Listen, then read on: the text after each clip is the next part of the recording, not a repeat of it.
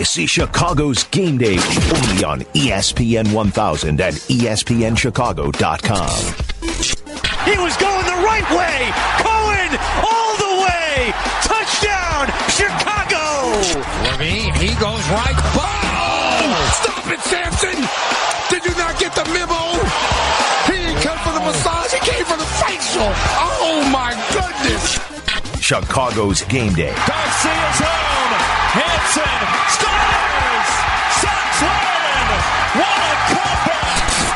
Trubisky escapes again, and he's got plenty of room to run. Look at him go. There's the athleticism for the rookie. Back toward the wall. It's gone. This is Chicago's game day only on ESPN 1000 and ESPNChicago.com. Oh, welcome on in. Is it a gorgeous? That, is that a question or an answer? Uh, it, it is a gorgeous Sunday morning here in Chicago, and uh, Fred Hubner with you. Happy to uh, join Chris Black, Adam Abdallah here for the next three hours, complaining about the Bears, talking Cubs and White Sox baseball. We'll do all that after the Bears win a preseason game, 24-23. And I think uh, on the uh, Waddle and Silvy show, we won that. We took the Bears my, uh, getting three and a half, didn't we? That is correct. Very yes. good. Very good. See?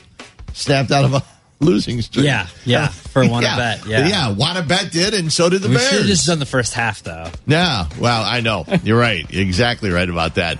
Um, we've got a lot to talk about. 312 332 3776. Adam Amin, who was on the broadcast last night, is going to be nice enough. He's not going to stop in the studio today because he's still in Denver. Yeah, Denver. he's still in Denver. Yeah. So, but he will call us, and that that is very nice of him. He will call us. He's had a very very busy week. He'll join us around nine thirty. Uh, we'll also talk to Jesse Rogers somewhere around the ten o'clock hours. The Cubs try to get a win and um, win the series against the.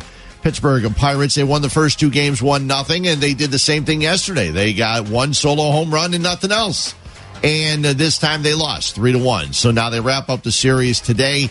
Jose Quintana on the hill, and we've got lineups in already. Oh, right. The lineup is in already. This is great. I like this about. Maybe this is one of the nice things about uh, Joe knowing the lineup two or three days in advance. We get him early. Tommy La Stella leads off at second base. Ben Zobrist in right. Javi Baez at short. Rizzo is at first. Ian Happ in center. Schwarber in left. Willson Contreras is catching. Jose Quintana hitting eighth because, of course, he's the pitcher. And David Bote is playing third base and batting ninth. Looks outstanding. No Addison Russell. Perfect. Oh my God, he's Yeah. just not good. Yeah. No, Yeah, yeah. he's- that's right. Yeah. He's, he's It's well not, said, Fred. Yeah, he's he's not The whole good. team has it. They can't hit. No. Again, they can't hit. They really can't. Um, they've got three solo home runs in three games, and that's all the offense they've gotten. And today they go against Jameson Taillon, who's actually uh, pitching pretty well for Pittsburgh. You look at the standings right now. The Cubs they have a four game lead. It's not over the Brewers anymore. It's over St. Louis. Yeah. The Cardinals are coming, tra la tra la. The Cardinals are coming, tra la tra la. The Cardinals are coming, tra la tra la. Just for those who say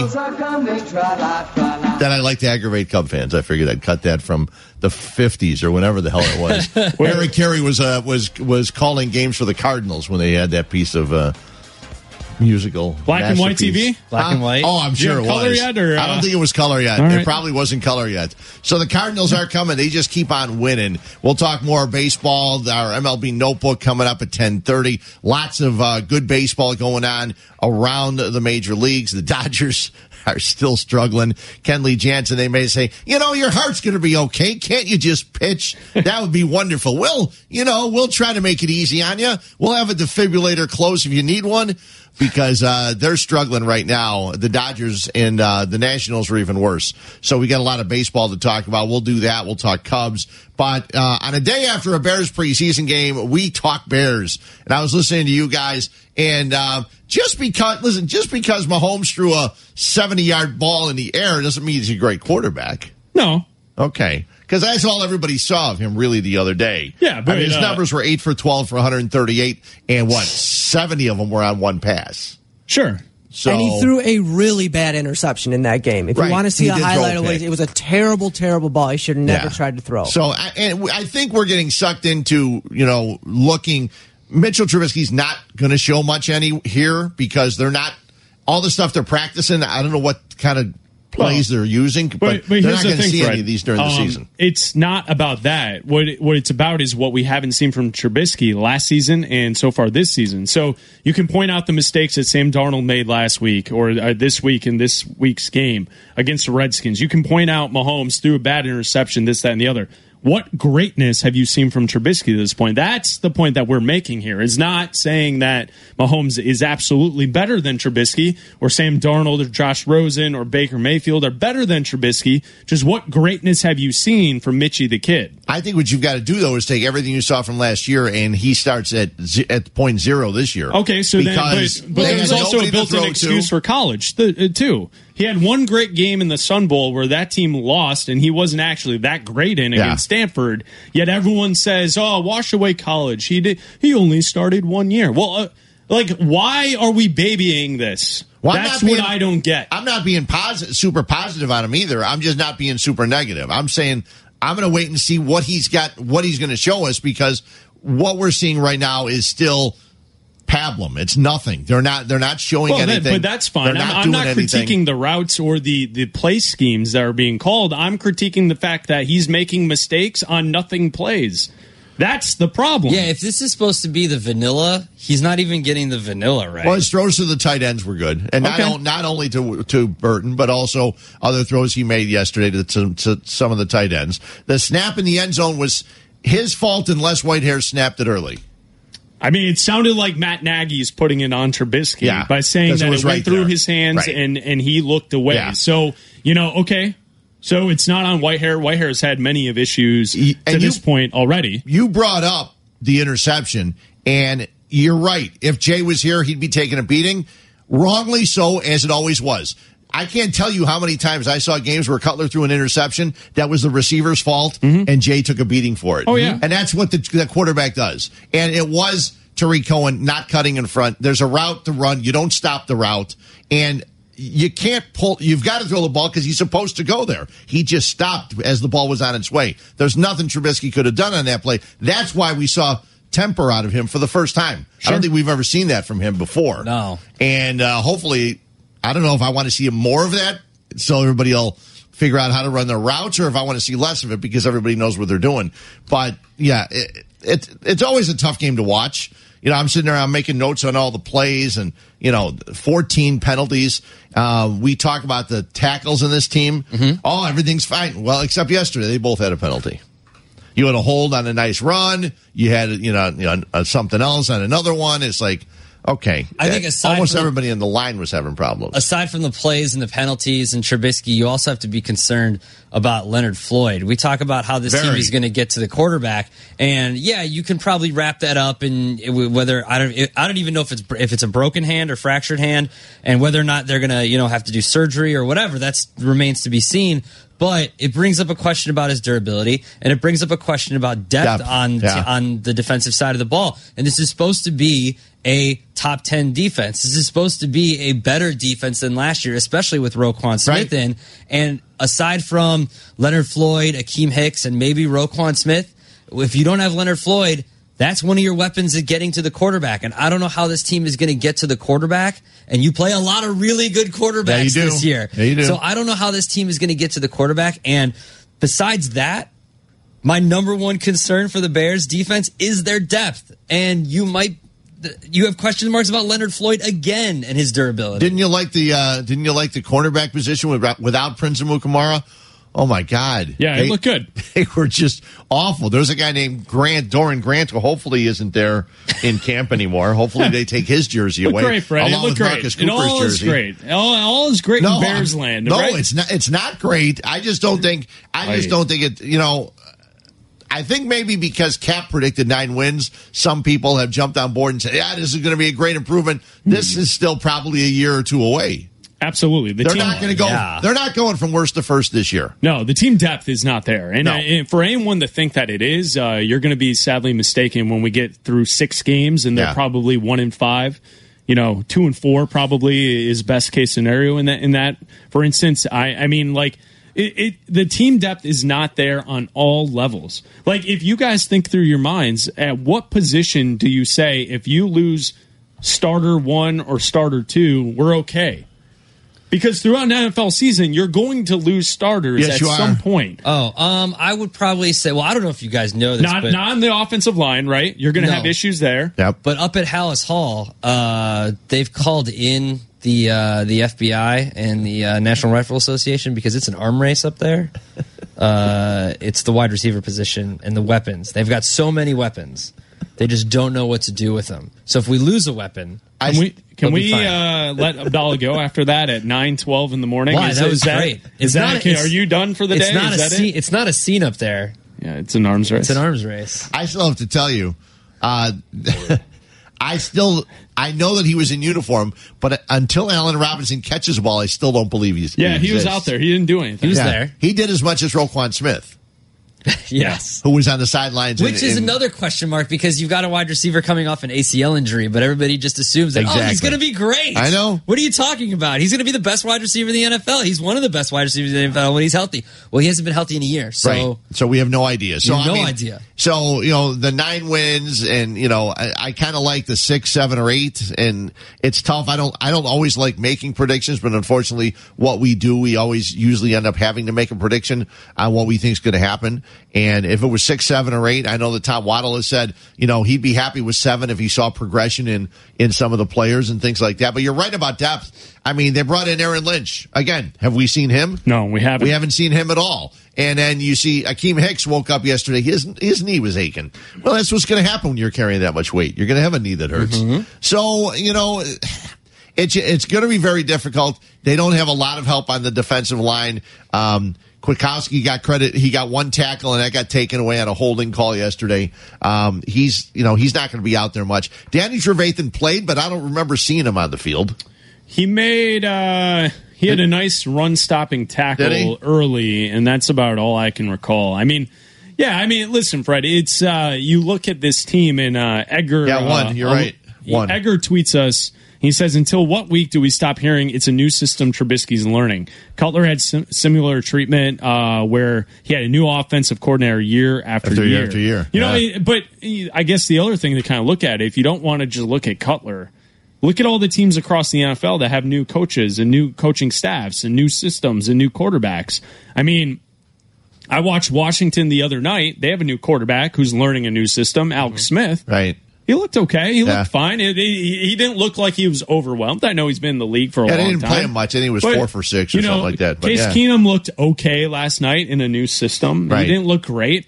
Um, it, it's it, it's going to be part of the conversation because I feel like the excuses have already been built in for Trubisky. So I wonder at what point do we have to stop with the excuses and say, all right, command this offense.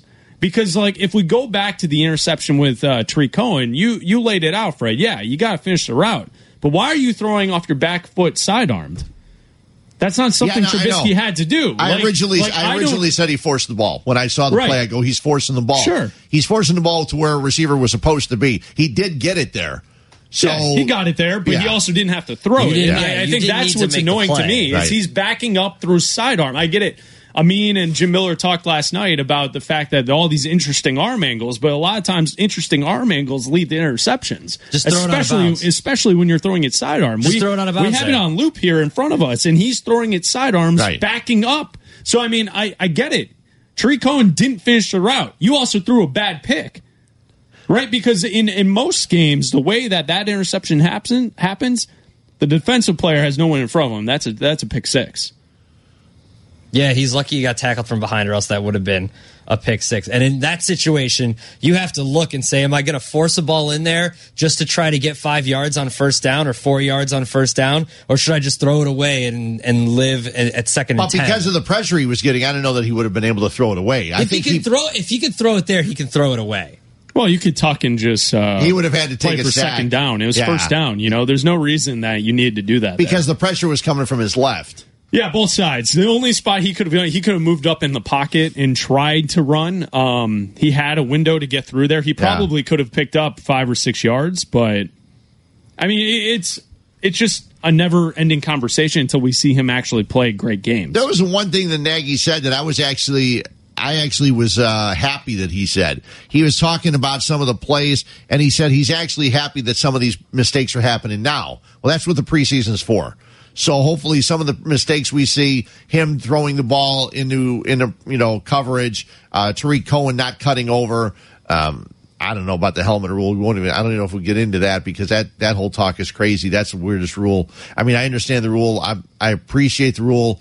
I understand why they put it in, but it's getting called. They're just throwing and they're just throwing flags up all the time and Yeah, looking at each are. other. Oh, that was a helmet. Let's go with the helmet rule, uh, and then they'll figure it all out. Hopefully, before the season gets underway. Your thoughts 312-332-3776 on what you saw yesterday. I, I highlighted a bunch of things that I saw in the course of the game. I thought when the game started, he came out, but you know, and he wasn't he wasn't on target either. He had an overthrow early, then he underthrew. Um, Well, Kevin right. White It's a, it's, a, it's a new system, and uh, he didn't play much in college. No, that, yeah, but that's got nothing to do with overthrows and underthrows. See? Well, okay. He, Or he threw the ball. He threw the ball way over. It- Yeah. He threw the ball so far it almost went through the goalposts. Yep. Uh, on the one into the end zone.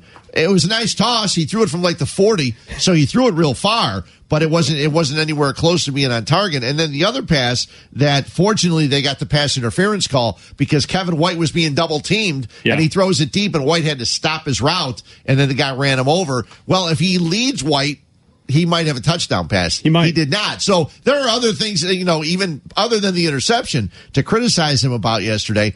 Uh, One little thing. Cody Parkey's getting $9 million.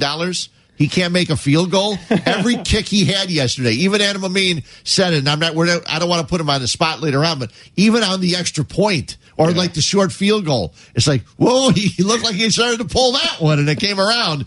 Are we going to have to worry about that each and every Yes. kick this Yes, year? we will. It was- Absolutely. I mean, you have Trey Burton, who looks like he knows what he's doing. The Adam Shaheen injury really sucks because it looks serious. It looked, Mm-hmm. you know, Nagy said after the game that he doesn't think either of them are fractures, which would be good. If they're severe, I mean, you got a high ankle sprain or something like that, you're going to be out a couple weeks anyway. Yeah. Um, but he seemed like he knew what he was doing. He's been catching the ball. He seemed very aggressive. He seemed confident on the field, and it was a nice catch. It's funny when he first went down. I think they were trying to show, or everybody thought that he got hit In the knee. in the knee Yeah. by by the by the defender, and he didn't. And they showed it the one angle, and you saw his foot go where he's just not supposed to go. Yeah. and that was that was tough to see. And I'll say that so far, what I like from Nagy is his use of the offense.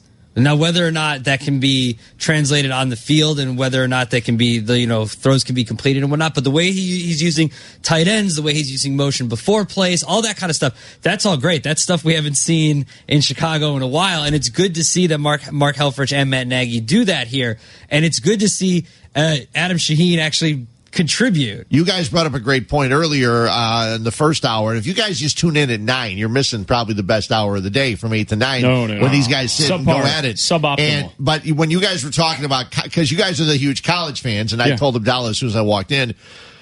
I had 45 minutes of college football where they oh. never mentioned one player. They just talked about schedules and Oh. That's teams in Oh, the yeah. SEC, and I was stuff. driving off the road falling asleep. Well, Saying, in the saying, SEC saying, can't the damn Man U game or Man City game start earlier? Fred, I don't know if you know this, but in uh, in the SEC, we just uh, we just uh, poop out players. That's that's basically what Hey, he is your guy okay down there? What's going on? No, dude, he's they're losing drop- linebackers left and Dude, right. and he's dropping getting like flies agitated. Yeah. in state. I, I, offensive linemen and linebackers can't stay healthy. Some of the luster wearing Sorry. off Anyway, Alabama. as But you the were point, saying. the point I was trying to make is you guys brought up the point, which I thought was really good, and that is that good teams still run the football. And you talked about the offense, what he was doing. It was nice to see Jordan Howard get in there and run the ball. Yeah. because Absolutely. he did. And there were times like in the old Jordan, he lo- he was stopped and he got away. There was a great run he had around the left side, and then we realized the reason he got there was because Leno was holding. Yeah. and he got the nice gain. But it was nice to see Jordan Howard get out there.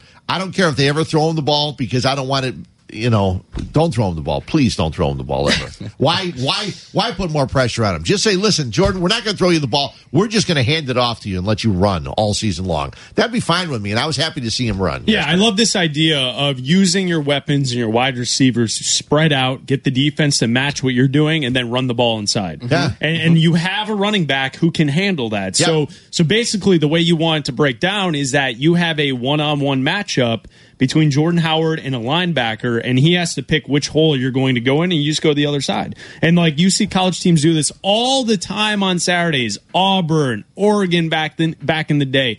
SC tries to do it, not well, but they try to do it. And you spread them out and you then run, Run the ball. every single time. And you saw the Bears do that early in the first quarter. It was a third and short. You had four wide receivers out, four receivers out, and Jordan Howard got the handoff. It was like a uh, run pass option Yeah. type of play. Howard gets the first down, and that's something I think is going to be great for the Chicago Bears this season because now you finally have a modern day offense taking advantage of numbers in the box. Yeah, and when you're able, to, I mean, when Burton caught a couple of his passes, he was not lined up as a tight end; he was lined up as a receiver uh, yesterday. So uh, I, there's a lot to look forward to. I'm not sure how it'll be next Saturday. It's a rare Saturday afternoon home game uh, for the preseason. Let's go on out to the phones, out on the roads. Kevin, you're on ESPN 1000. Hey, Kev. Kevin! Hey, thanks guys for taking my call. I think we got to give Trubisky a break. I mean, he's actually, you know, he's got to test himself. You know, this is preseason. It's like practice. You know, he's got to try. I could, I didn't see the replays on it, but was the throw there if he continued the route? I just think we got to, he's got to test himself. He's got to figure out what he can actually do, and who cares about the arm? You know, if he's getting the ball to the receivers, that's what matters. Well, eh, you're right about that. And eh, for years and years, I, the, the most important pass to me is a sideline route because you, you got to have some kind of arm. Going deep is, you don't always need to get the ball and throw the ball more than 20 yards in the air. Uh, it doesn't need to be done. If you throw the ball 10 yards to a guy that's breaking, he can run. There was a, a guy that the 49ers had who didn't throw a lot of deep balls, but they scored a lot of deep touchdowns. He was pretty good. Yeah, and as long as you can get the ball out, and uh, the sideline routes are important to me. But he's trying to show that he had a strong arm by a couple of deep throws, and unfortunately, you know, one of them was so far gone nobody could catch it except maybe the first person in the front row, and the other one was underthrown so bad that Kevin White had to come back and almost got you know he got run over. I would be less annoyed with the interception if the fumble didn't happen earlier in the game. The As- fumble on the snap. Yeah, if Trubisky wasn't bumbling in the end zone for a safety, then I would be less annoyed with the interception that followed. The point being is you're in a preseason game, you're practicing, as Kevin said right there. You know, you try things out. Well, here's a spot you're backed up against your own goal line. Get out of it, and instead you're fumbling, you're botching it, and up safety. Okay, here we go. I mean, that did not look like a quarterback in control there in a moderate situation where it wasn't even that stressful. Okay. half full stands, and eh, like, come on now. there's a new special teams coach, and if he doesn't tell Cre'Von LeBlanc that the next time you catch a ball inside the Oh, my five with a fair oh, catch, Oh, What was he or doing? you catch a ball at the two, you're going to be cut immediately. I don't care if you got a peanut punch or not, because that's why they were in that spot. Yeah. Yeah. Because it on of the. Cre'Von. Yeah, Yeah. he catches a punt. Fair catches a But- punt on the five yard line. Like Kevin said, that's what the preseason's for. It's it doesn't really. You just tell him that, and then hopefully he doesn't do it again. Yeah, but isn't that a, a They will. reaction type thing? Like you see the Yeah. ball in the air, instead instead of keeping your heels on the ten, you're now following it and you're going back for it. You know, like just let it go over your head. Yes, mm-hmm. That's why they say put your heels in the ten. If it goes over your head, you leave it go. If it's gonna, if they're gonna kill it in a one, then deal with it. But don't catch the ball there. Adam Amin joins us. He is in Denver, getting ready to take off and go to one of his other many play-by-play jobs. And uh, we will talk with him next, talking some Bears and Broncos. It's Chris Black, Adam Abdallah, Fred Hubner here on ESPN 1000. This is Chicago's game day. Trubisky on the move.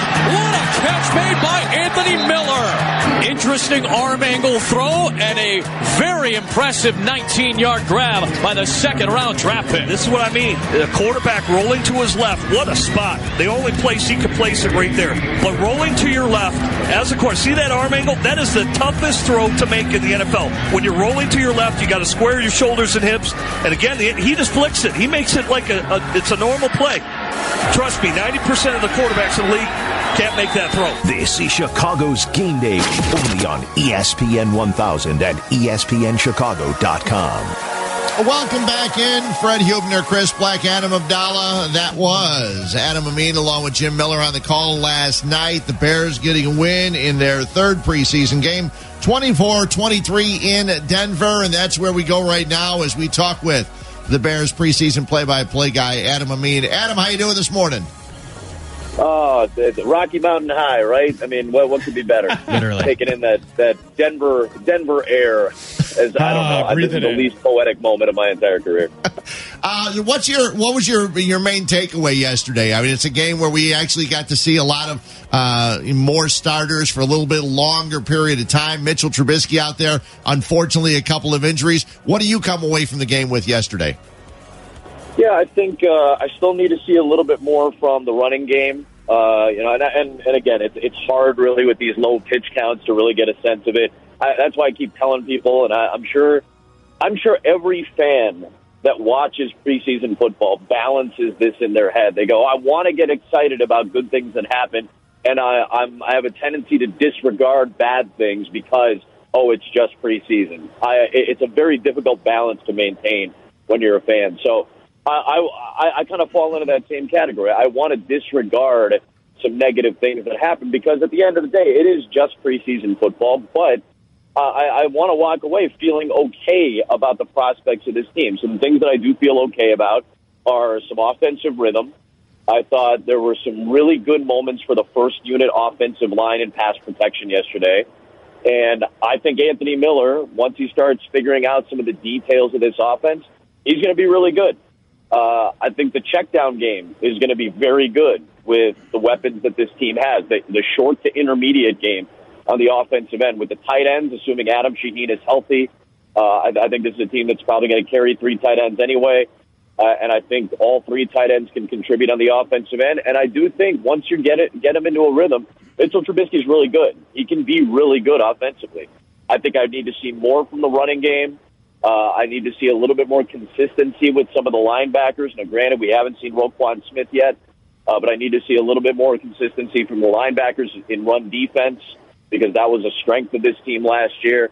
And the front is really good. I have a lot of faith in how Jay Rodgers, the defensive line coach, has worked with this front uh, to, to gain some depth, some improvement. Jonathan Bullard, Roy Robertson Harris. I think there's some really good guys on this front uh, that, that that can really be good contributors. Obviously, when they have Akiem Hicks in the lineup, that's scary too. So that's my general takeaways on both sides of the ball. Let's talk about Trubisky. He obviously had some good throws last night. He also had two plays that are in question this morning. The interception uh, where Tarik Cohen didn't finish off the route, but he still forced it in there anyway. And then he took his eyes off the ball on a snap from Cody Whitehair. Fumbled and then the safety. What do you make between the two bad plays that overshadowed the good from last night from Trubisky? Yeah, snaps continue to be a concern, and and that was a little odd. Cody Whitehair was was uh, kind of experimenting with with basically the the handle on on the ball. Uh, I think we showed that a little bit. He was kind of going up and down uh, with a little bit more of an angle on his uh, on the ball instead of having it flat down to the ground. I'll be curious to see and talk to Matt Nagy about that this week uh, when we get ready for the Chiefs game as to what he thinks uh, about about that. But yeah, Mitch Trubisky, it wasn't the cleanest snap. We know that, but Mitch Trubisky has to make that play. He has to catch that ball cleanly, and the rhythm has to be there. It, it's difficult when you're, you know, backed up in your own in your own end zone, uh, your own five yard line. By the way, Cre'Von LeBlanc, couple of plays in in special teams where hey, you put dig your heels in on the ten, and if it falls behind you, you got to see if you can take the risk of letting it go in the end zone and at least getting a touchback out of it. But that being said, you still got to make that catch. So there are some mechanical things and rhythmic things that, yeah, there there need to be some major improvements on, and and the center position is a little bit uh, of a concern. And and we talked about that on Friday, guys. Right? We we said the same thing. Yep. Uh, the snaps have been an issue, but I think this team is really adamant that they want Cody Whitehair handling the snaps because he handled all the checks. I know in a different offense, but he handled all the checks last year. And it's a lot to ask James Daniels to step in, who's already a little bit undersized to play guard at the NFL level right now. He will be sized properly in a year. He'll be he'll gain the weight. He'll be ready to go. Remember, he's only 20 years old right now. I, it's a lot to ask of him to step into a center role right now. So you have to lean on Cody Whitehair to be the center, and that's going to have to be something that gets cleaned up in the next two preseason games before you play Green Bay. Adam Amin, the Brown Brent Musburger, joining us here on ESPN Chicago, along with Fred Hubner and Chris Bleck. I'm Adam Abdallah, and I say that not because of your sweet, sweet tones, sir, but also because you do a lot of college football. And I want to ask you, someone who's watched a lot of college football and NFL, have you seen Trubisky make the jump from college quarterback to NFL quarterback yet?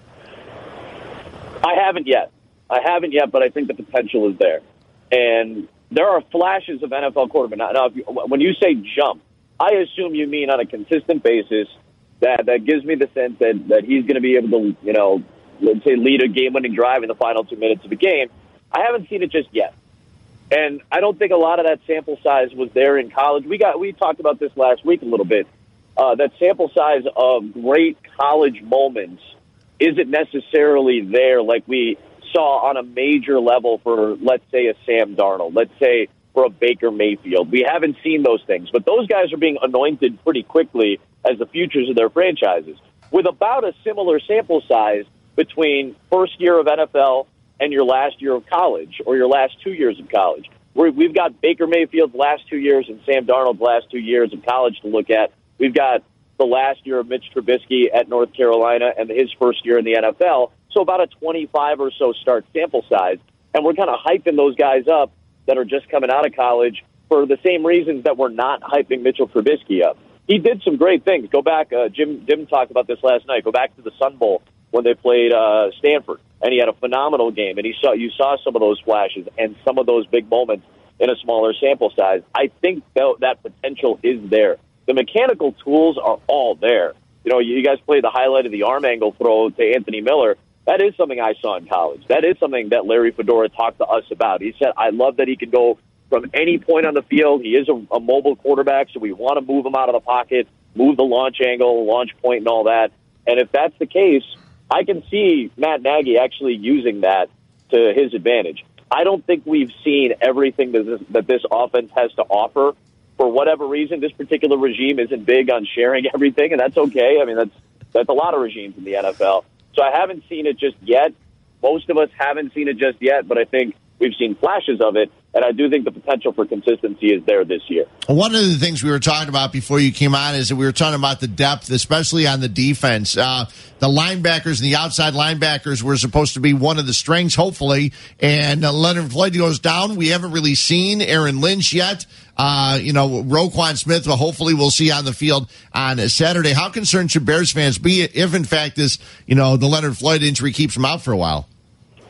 Yeah, it, hurts. I mean, if he's out for a while, that really stinks because he was really starting to develop. We saw some of that development against Cincinnati uh, last week. Some really good swim moves, some some spin moves, some inside moves, and that was something that Leonard talked to us about yesterday. He said he'd really been working on the development of that fourth and fifth move. He's got two or three really good moves, but he said as a as an outside rusher, you really need to have four or five consistent moves that you can make, and he felt like he was making a lot of progress there. So and kind of a freak play. Gets undercut uh, by Garett Bolles and lands awkwardly, and he's you know he comes up that that right arm's kind of limp. I was thrown off by how strange that play was. It's unfortunate. I'm hoping, obviously, like we all are, that he's going to be healthy. But yeah, it stinks because he was really developing into into that consistent outside backer. Now the depth of this team does tell me that you can have multiple guys step into some of these roles. Now, who's going to do that? I mean, Nick Kwiatkoski do you, do you feel confident maybe moving him to the outside at some point? I, I wouldn't be shocked,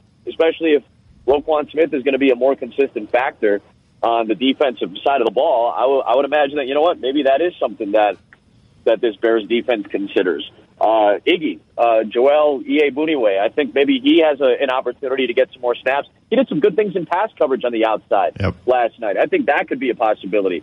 Uh, maybe you know Sam Acho is going to be Sam Acho. We the, the team already knows what he can do, so I'm not concerned as much about that.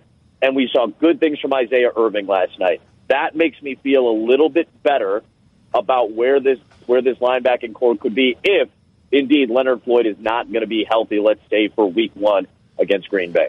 Adam, is there anyone uh, that was in the game late in the fourth, uh, second, third, fourth teamers who got on the field last night that impressed you that you kind of stood out in your mind?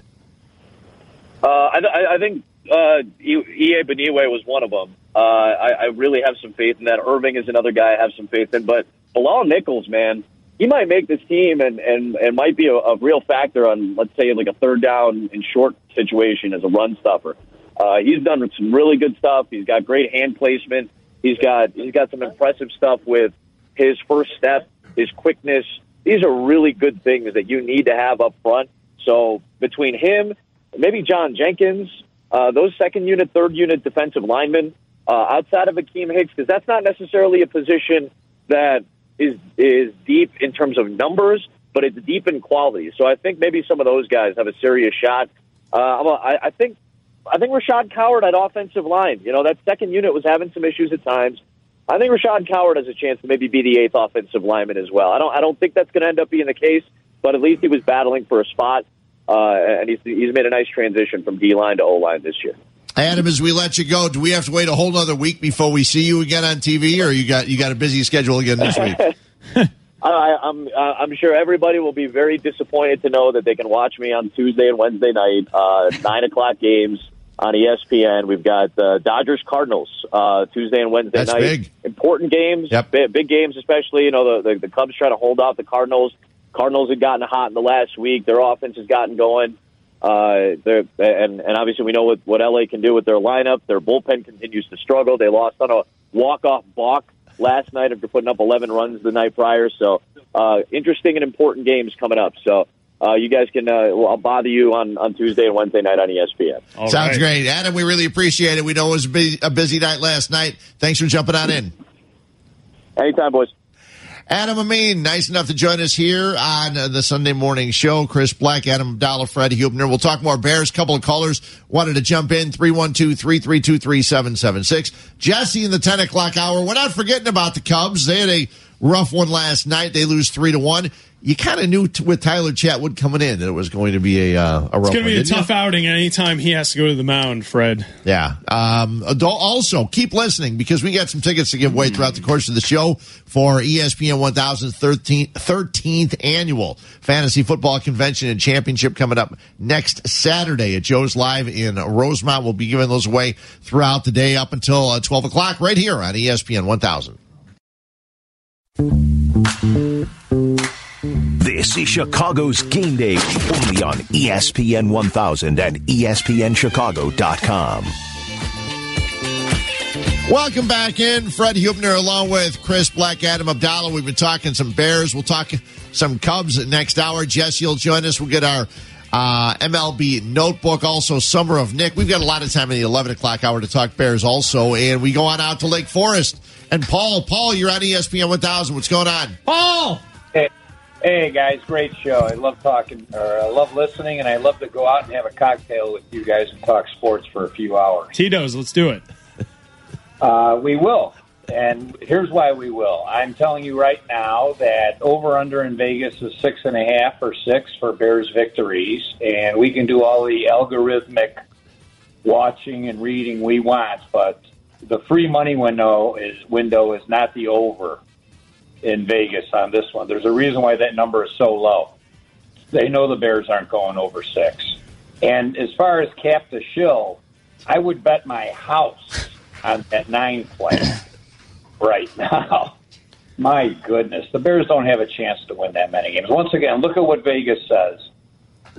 They're not they're not wrong too often, Paul. We appreciate the call. It, you know, and you said something earlier, Chris. I wanted to bring up the schedule real quick because you said if they were, what did you say, one and five or or two and four? Or Sure, the first six games. Okay, You got to be good early. you're at Green Bay, you host Seattle, Mm-hmm. then you're at Arizona, you host Tampa, you're at Miami, and you host New England. There's three in there that I see are autom- well. There's two in there that I see are automatic losses. Yeah, New Only Or- two. New Orleans and Green Bay.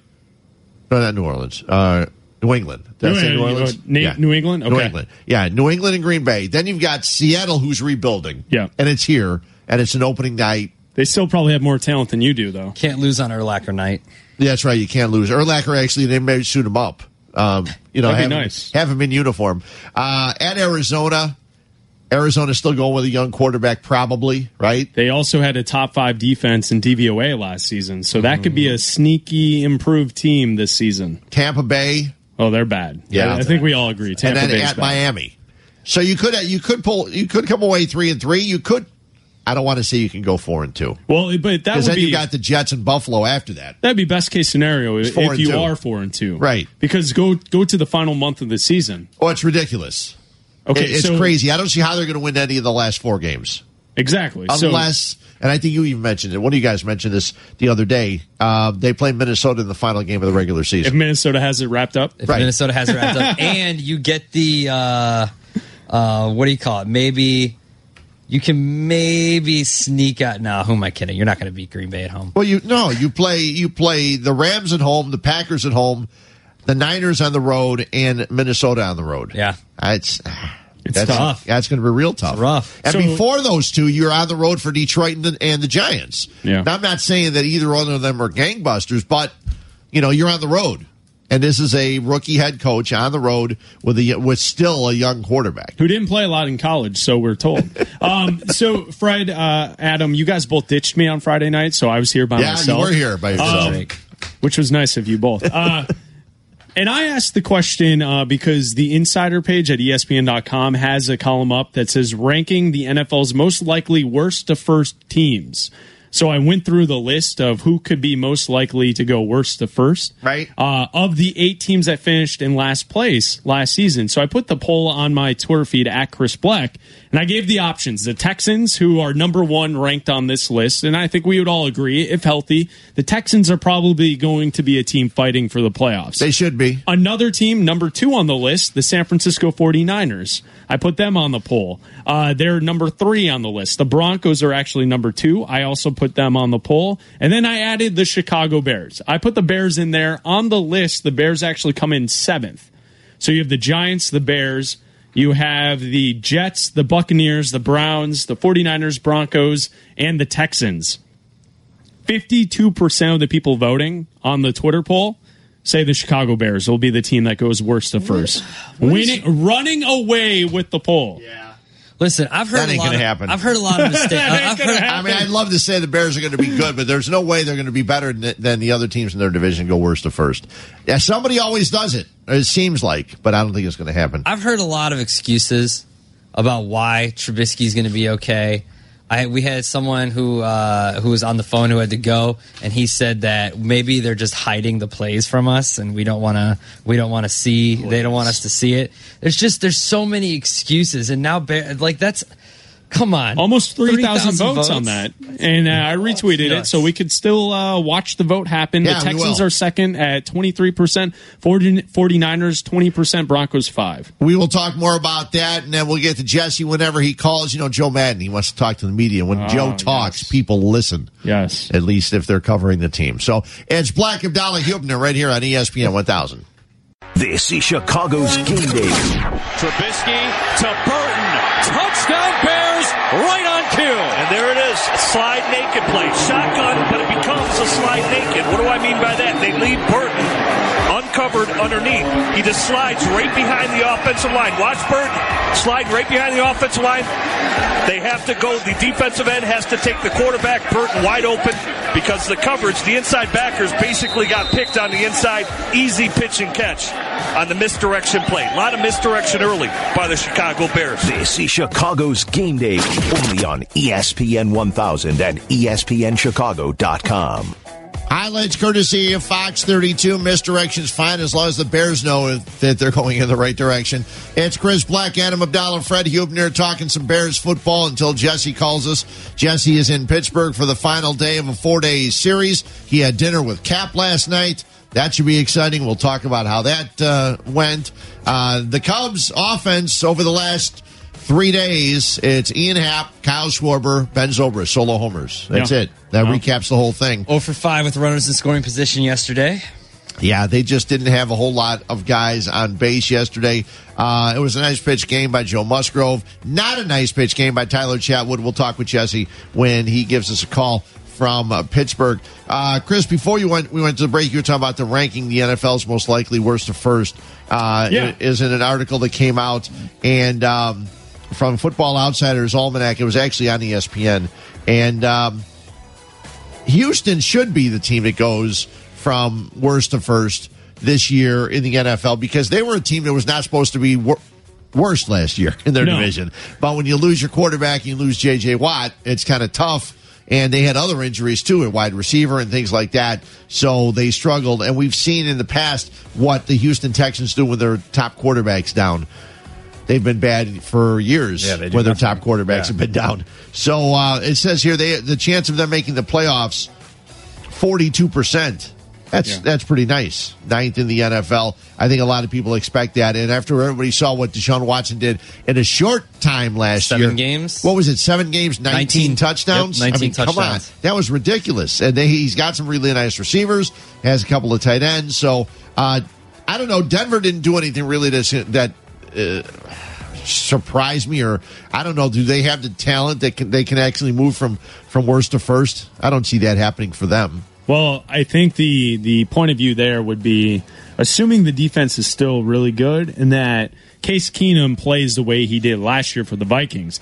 I'm not sure if Case Keenum is that type of quarterback. Right. It may have just been the system that they had in Minnesota for him to step in and be so successful last year. I agree with you, Fred. I, I would rank the, the 49ers ahead of the Broncos on the list, saying that they have the second best chance to be the worst to first team to make the playoffs. Yeah and they still have to catch the Rams I mean Eh, they- but they could be Right. they could be a wild card team. I mean, Yeah. of all divisions in football, to, to project out that the Rams and the 49ers both to get in, I think are Right. I think that's likely. If there were two quarterbacks last year that we saw that got it right away, it was Deshaun Watson before he got hurt and Jimmy Garoppolo when Yeah. he went to San Francisco. So I agree with you. I think even though they have to get by the Rams, but still they could still make the playoffs as a wild card team because you know Jimmy Garoppolo looks the part. He looks Oh, he like does. a quarterback that's going to be successful in the NFL. Like he's he made great throws. He was he carried that team once he got to San Francisco with very little time to prep.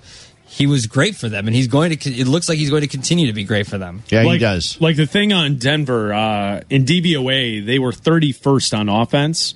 They were horrible last Right. Mm-hmm. year, but they were 10th in defense. So if you improve a little bit on the offensive side of the ball, yeah it- Denver could be a team waiting and, and kind of figuring themselves out offensively where they then get into the playoffs. But that would also assume that Kansas City comes back to earth and you you then assume that maybe Gruden and the Raiders don't figure it out this season. So, I mean, it, it's just kind of interesting because as we sit here, the Bears on the list rank seventh, and it says chances of winning the NFC North 6.9%. That's fourth in the division, so that's last. And chances to make the playoffs 13.3%, 30th in the NFL. There's almost no shot that I would say that this team's going to go worst to first this season. No. Yet, Bears fans and people responding on a Twitter poll that I posted on Friday night are suggesting that they think the Bears are the team that could go worse to first. So that's where we could start the conversation this morning. As if you're listening, you're a fan of the NFL, you're a fan of the Bears. Who is the team? Because each and every year, guys, we see a team jump from worst to first. It's how the NFL, the lifeblood of the NFL, is based on this concept that Right. you could hit the bottom of the pool, and the next season you could be the darlings of the NFL. You could take one year off and all of a sudden be back in the playoffs the next year. You could be the Rams. You could be this team. You could be that team. Well- it happens every year. Who do you think it could be? that also means that there has to be a team that goes from first to not necessarily worse, but there has to be a team that goes from Yeah. first to out of the playoffs. And to me, the team that's going to miss out could be the Jacksonville Jaguars, who made it last year, because all you have to do is is slightly worse play from Blake Bortles, and that team does not make the playoffs. come because on he's gonna get better But no. that defense was awesome. That defense, yeah, that defense, that was a phenomenal defense. I do I, don't have know to if they tell you, can though, continue that. I do have to tell you, the defense was really good till they got to the postseason, and then they ran around like they'd never played the game before. That is true. They were so bad. I could not believe they played as badly as they did. The cornerbacks, especially the secondary, they were terrible when it came time to step up. Mm-hmm. All year long, they were tremendous. And then you're watching them, it's like, who are these guys? They suck. Well, Abdallah, to counter your point, it doesn't have to be a first place team, especially in the AFC, because Buffalo and Tennessee both made the playoffs Yeah. last year. No, I, I just remember that. That's I, hard I- to believe, You pulled yeah. up the standings, and then I see Tennessee, and I'm like, I don't know about Tennessee. Buffalo. Well, they Come on, just Mike had Vrabel, new head coach. Buffalo just had an injury as well to uh, their quarterback. So yeah, probably AJ Buffalo. McCarron. Yeah, probably Buffalo. Roll Tide. Uh, probably Buffalo or Tennessee. I would say. But I could also see the Jaguars. So you may get a couple teams that could sneak into the playoffs this year because if you look at the go back to where it was.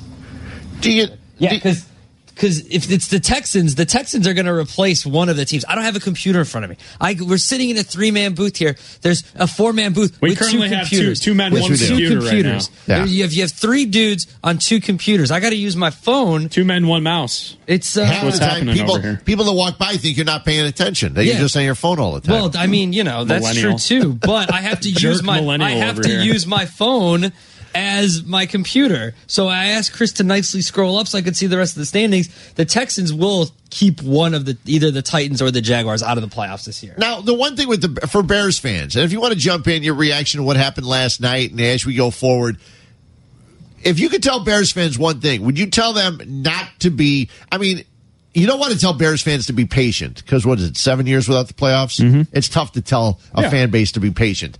But would you also tell Right, them they not- haven't won a Super Bowl since 1985. I don't know if you've known that or Yeah, heard that before, but that. Uh, the greatest team ever, 1985, the Super Bowl Yeah. Bears. Uh-huh. Um, our entire lifetime, Right. Black and Abdallah, all we've heard about is this team. Can we get a new team in there to win? Yeah. How about that? I know. Well, just imagine how long people heard about the White Sox and the Cubs from when they won the World Series. It takes a long time sometimes here in Chicago. But would you tell Bears fans, you know, just to go in and not in, I mean, not anticipate things? I mean, you hear people like Cap with the nine wins, and maybe it gets some people's hopes up. I mean, going into the season, I have no idea what to expect. I really don't know what to expect because we, I hate to say injuries, but we've already seen Taylor Gabriel didn't play yesterday. We were talking earlier about Allen Robinson, who's coming off knee surgeries. Leonard Floyd. Leonard Floyd is hurt. We, you know, uh, there's so many injuries. This team does not have the depth, and it does take several years to build up depth by drafting guys that are going to stick around. And did you notice something that Adam Amin said when he was on with us about half an hour ago about Cody Whitehair experimenting with the way he's snapping the ball? Yeah. Dude, what? Why are you exper? What is this experiment? You sna- snap the ball. Yeah. snap the ball. You've been there for a couple do years. it, or Yeah. you can't do it. It's not a well, maybe, or he's okay. No, the one thing you need to be able to do in the NFL as a center is snap the ball. And if you can't do it, you shouldn't be playing center. Or if you're experimenting or practicing or whatever, you shouldn't be doing it. And this is going to be a problem, I think, that goes into the regular season, and then it's going to be too late to fix it because then you're going to have to bring. Uh, What's his face in James Daniels. James Daniels to try, and then he's going to have to be brought along as a center, and then you're going to have a couple weeks of that. It's just why are we playing two guys out of position? I was kind of don't get it. disappointed though hearing what Adam Amin said because in Adam's mind, and he saw Daniels play in college, mm-hmm. and like a lot of people probably did, but Oh, in his mind, he's not ready to take that spot because he's not big enough yet. Did I get that right? Yeah, he said he doesn't have the yeah. size He hasn't put on enough weight. He's going to have to do that in order to play that position in the NFL, and that that saddens me because I would love to see Daniels snapping and move Whitehair to, le- to guard. People forget Whitehair was drafted as a guard. Yeah. They moved him to center the week of the opener two years ago. Yeah, because they didn't have a center right. They didn't have a center because their center went down, and uh, so I, I hate to bash Cody Whitehair, but as Matt Nagy said last week, the snaps can't happen. Ninety-eight percent of the time, the snaps have to be good, if not hundred percent. He said, Mm-hmm. and even yesterday, forget about the other one. There was another bad snap in the middle of the field that was up around his head, and he had to go up to get it, and he still did and made the nice play. You know, we're all going to talk about the one that was in the end zone, but that, that wasn't the only bad snap yesterday for Cody Whitehair. Let's fast forward. Uh, when Daniels is developed, he does have the size. He will play center, right? That's I would think what's so. going to happen. Hopefully. And then Cody Whitehair goes back to guard, and now your interior line is pretty good. It's not bad. I, I feel really comfortable about Daniels, Whitehair, and Long, two guards, and that center. I like. I feel very comfortable about that. So, I I don't know how you fix that right now if the guy's not ready to play it, but we've seen some flashes in a couple of preseason games where it seems like he's pretty good, and Yeah. especially in the run mm-hmm. game. Yeah. So, Fred, it's an interesting thing to kind of watch because wouldn't it be worth it to get Whitehair back at his natural position to allow Daniels to learn on the job if it's just a little bit lower of production than You what mean you would let- get from Whitehair? Learn on the job as the season goes along. Yeah, right. Like because how Learn much with the big worse would it be? If it doesn't involve Trubisky getting, Getting crushed hurt. up the middle every Yeah. every snap. Right, Because that's right. because but, here's the but, problem. But if Whitehair can't snap the ball, then what are you doing to begin with? Well, what's what's worse? It's a chicken egg situation here. What's worse? Is it worse that you can't snap the ball, or is it worse that after you snap the ball, you're not big enough to take on the guy that's in front of you because you we've haven't seen put out him. enough We've weight? seen him in the running game. Yeah, be pretty pretty damn good as Right. a, as a blocker. So, which bad egg would you prefer? I don't want bad eggs. Well, uh, listen, this is the Chicago Bears, and that's all we've got. See, that's what. That's why when I was All when, when Adam was talking, that that's the one part that jumped out at me because I just thought it was going to be simple. Here, Mm-hmm. Daniels is there. He played in the Big Ten. Big guys and on the Yeah, defensive side of the Big Ten. You're going right, big guys. Nebraska, corn-fed Yeah, just put him in the middle. Just put him in the middle. What's the big deal? Move him to the middle. Whitehair to the guard. There's times they can help out each other. That's what they do. Guards and centers they help each other. If the snaps can be perfect from Daniels or, or better than Whitehair, why not just flip them? I mean, because Daniels is going to be there anyway. If he's going to be, if he's going to be your starting left guard, if they're not going to start him at guard Yeah. and they're going to start Kush, then you know everything gets held back. I mean, he was your second round draft pick. He was drafted before Anthony Miller was. Okay, yeah, so people should not, re- he might remember not that. see the field. Right. And I think, that, you know, if that's the case, you know, move him in. Um, I understand you want him to be, you don't want to put him in until he's ready, but sometimes you just got to make that move. I think there's a lot of other question marks, and as you said, you don't know what to expect going in. And I think I have no idea what I to think expect. I kind of know what to expect, and it's been called a pessimistic outlook, and it's been called I'm, I'm drinking the Bears hater Kool Aid, I guess. But when you look at the division, and you have a a a lot of people are picking the Vikings to go to the Super Bowl, Yeah. and a lot of people pick the Packers every year to go to the Super Bowl just because of Aaron Rodgers. You have two Super Bowl contending teams in the division, and then you have the Lions, who got just like the Bears, got their quarterback a lot of weapons in the offseason and have a new coach. Okay, so they did the exact same thing the Bears do. And trust me, the optimism is there in Detroit, just like it is in Chicago for everything that Matt Patricia is going to bring there and all the new weapons that they have. Yeah. So you're going up against three very good teams twice, and then you have to face the rest of your schedule. You Which have is very tough. Which is very Yeah. tough. You have to face the 49ers on the road. You have to face the Patriots. You have to face the Cardinals, who had a top 10 defense in DVOA. And the Rams here. And Nah, the Rams nah, here. nah. But still, Twelve and four, guys. Bears. but still, I, I that's why I think that I'm yes, not going to let may- you bring me down today on a beautiful Sunday morning and No. live your life in a negative You fashion. may see improvement. You may see Trubisky hopefully take that next step and be a franchise quarterback. You may see that, but they may not be ready to win just yet. That's negative. It's not negative. Being a realist here, We don't, we, we I'm don't, the one that sees it. we don't do this usually in this show, eh, but you guys need some practice. We, oh, yes. yes. because yes, starting do. in, starting in a couple weeks, you're going to get a lot of phone calls from people like Matt in Plainfield. Matt, what's going on? Hey guys, uh, so uh, hope you're all doing well this morning. Show's great. Thank you. Um, I have a question. I'm in this stupid league where we're actually drafting today. Oh. Um, and yeah, I know it's really What? early and it's it's terrible, but what am I going to do? Uh, how good of friends are you with these guys? yeah. Eh, you know. Ah, there you go. Get out of the league, Yeah. Matt. Get out of the league. well, well, I feel pot committed. It's my third year in this this uh, three man keeper league, and uh, I'm trying to really build this team. So my question is, uh, I got um, Cam Newton, Doug Baldwin, and Devonta Freeman, and I got the first overall pick. Do I go for Saquon for years to come, or do I go for like a, a proven player that's been in the league? Well, okay, so who's available Yeah, that's that's, not question. not keeper at the running back position? Well, see, that's why I'm not quite sure if uh, they're not out yet until like an hour before, and it's still a few hours away. But I know, like, uh, um, what's his name from uh, the Falcons is going to be available. Uh, Okay, wide so receiver. oh, Julio Uh, Jones. Yeah, Julio. I was drawing a blank there. Yeah. Okay. But, You know, after last know. year, I might take Julio Jones. Okay, after so he was so, so, bad last here, year. here's the way that I, I'd answer is based on where Saquon Barkley is probably projected to be this season and going forward. He's probably going to be a top five running back, Mm-hmm. and I doubt that any of the guys ranked above him will be available. So I would go Saquon Barkley even over Julio Jones because if you can land that top five running back who's of the Todd Gurley, the David Johnson, Ezekiel Elliott type player. I would rather have Saquon Barkley over someone that has to rely on getting the ball. Yeah, you may not get the week one or week two production that you're looking for because of his hamstring, but for if this since this is a keeper league, I think you're going to get that. They're going to rely on him a lot, so I think you're going to get that production you want. So I and especially with wide receivers, you never know because you have to rely on the quarterback to get them. And Matt Ryan has been off, so we don't really Yeah. know what kind of a year they're going to have. But you know they're going to feed Saquon Barkley the ball as much as possible. Hey Matt, you want you want to go to the uh, fantasy football convention? Uh, yeah, yeah. hey, when is it? It's Next coming Saturday? up next Saturday. Saturday. Uh, yeah, yeah. I'm in. Hang on, we'll get you some tickets, and uh, we'll get you some tickets for that. Uh, hang on one second, Eric will take care of that. And you know what?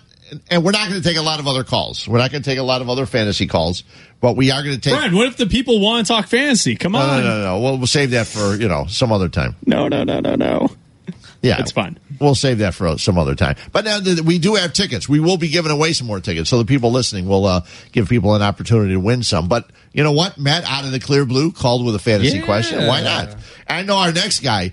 He had to be in fantasy land because he was getting a free dinner from David Kaplan last night. At least that's what he said. Maybe Cap made him pay for dessert or something. What do you think Jesse would do with that fantasy football question? He would ask somebody else. He'd write an oral history about it. Josh- Joshua, Hi, Jesse. Hi guys. what's going on, What's Jess? up, fellas? Who's going to homer You today? tell me. Who's going to homer Yeah, today, Jess? I, my my money's on La Stella. He's leading off. So I mean, Joe is really, really, uh, you know, running the gambit of possible leadoff hitters here, right? I mean, is this his fourth in four games? I'm trying to think now. He had Happ, he's had Zobrist, Rizzo, yeah, La Stella. Yeah. Four and four games, I believe. Yeah. But So, when uh, did they're when really did trying Baez lead some off too? I think Baez then Baez Yeah, let maybe off. it was Baez. Yeah. Yeah, maybe it was Baez. You're right. You're right. Anyway, they're searching for offense. Obviously, three solo homers. That's never happened in three consecutive games. You know, for the Cubs, as the only run scored in the game in 110 seasons.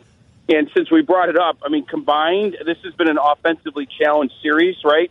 Three runs each, so six runs total. Uh, in a four-game series, there has not been 10 runs or less scored in 32 years. So they are challenging that. Six runs combined.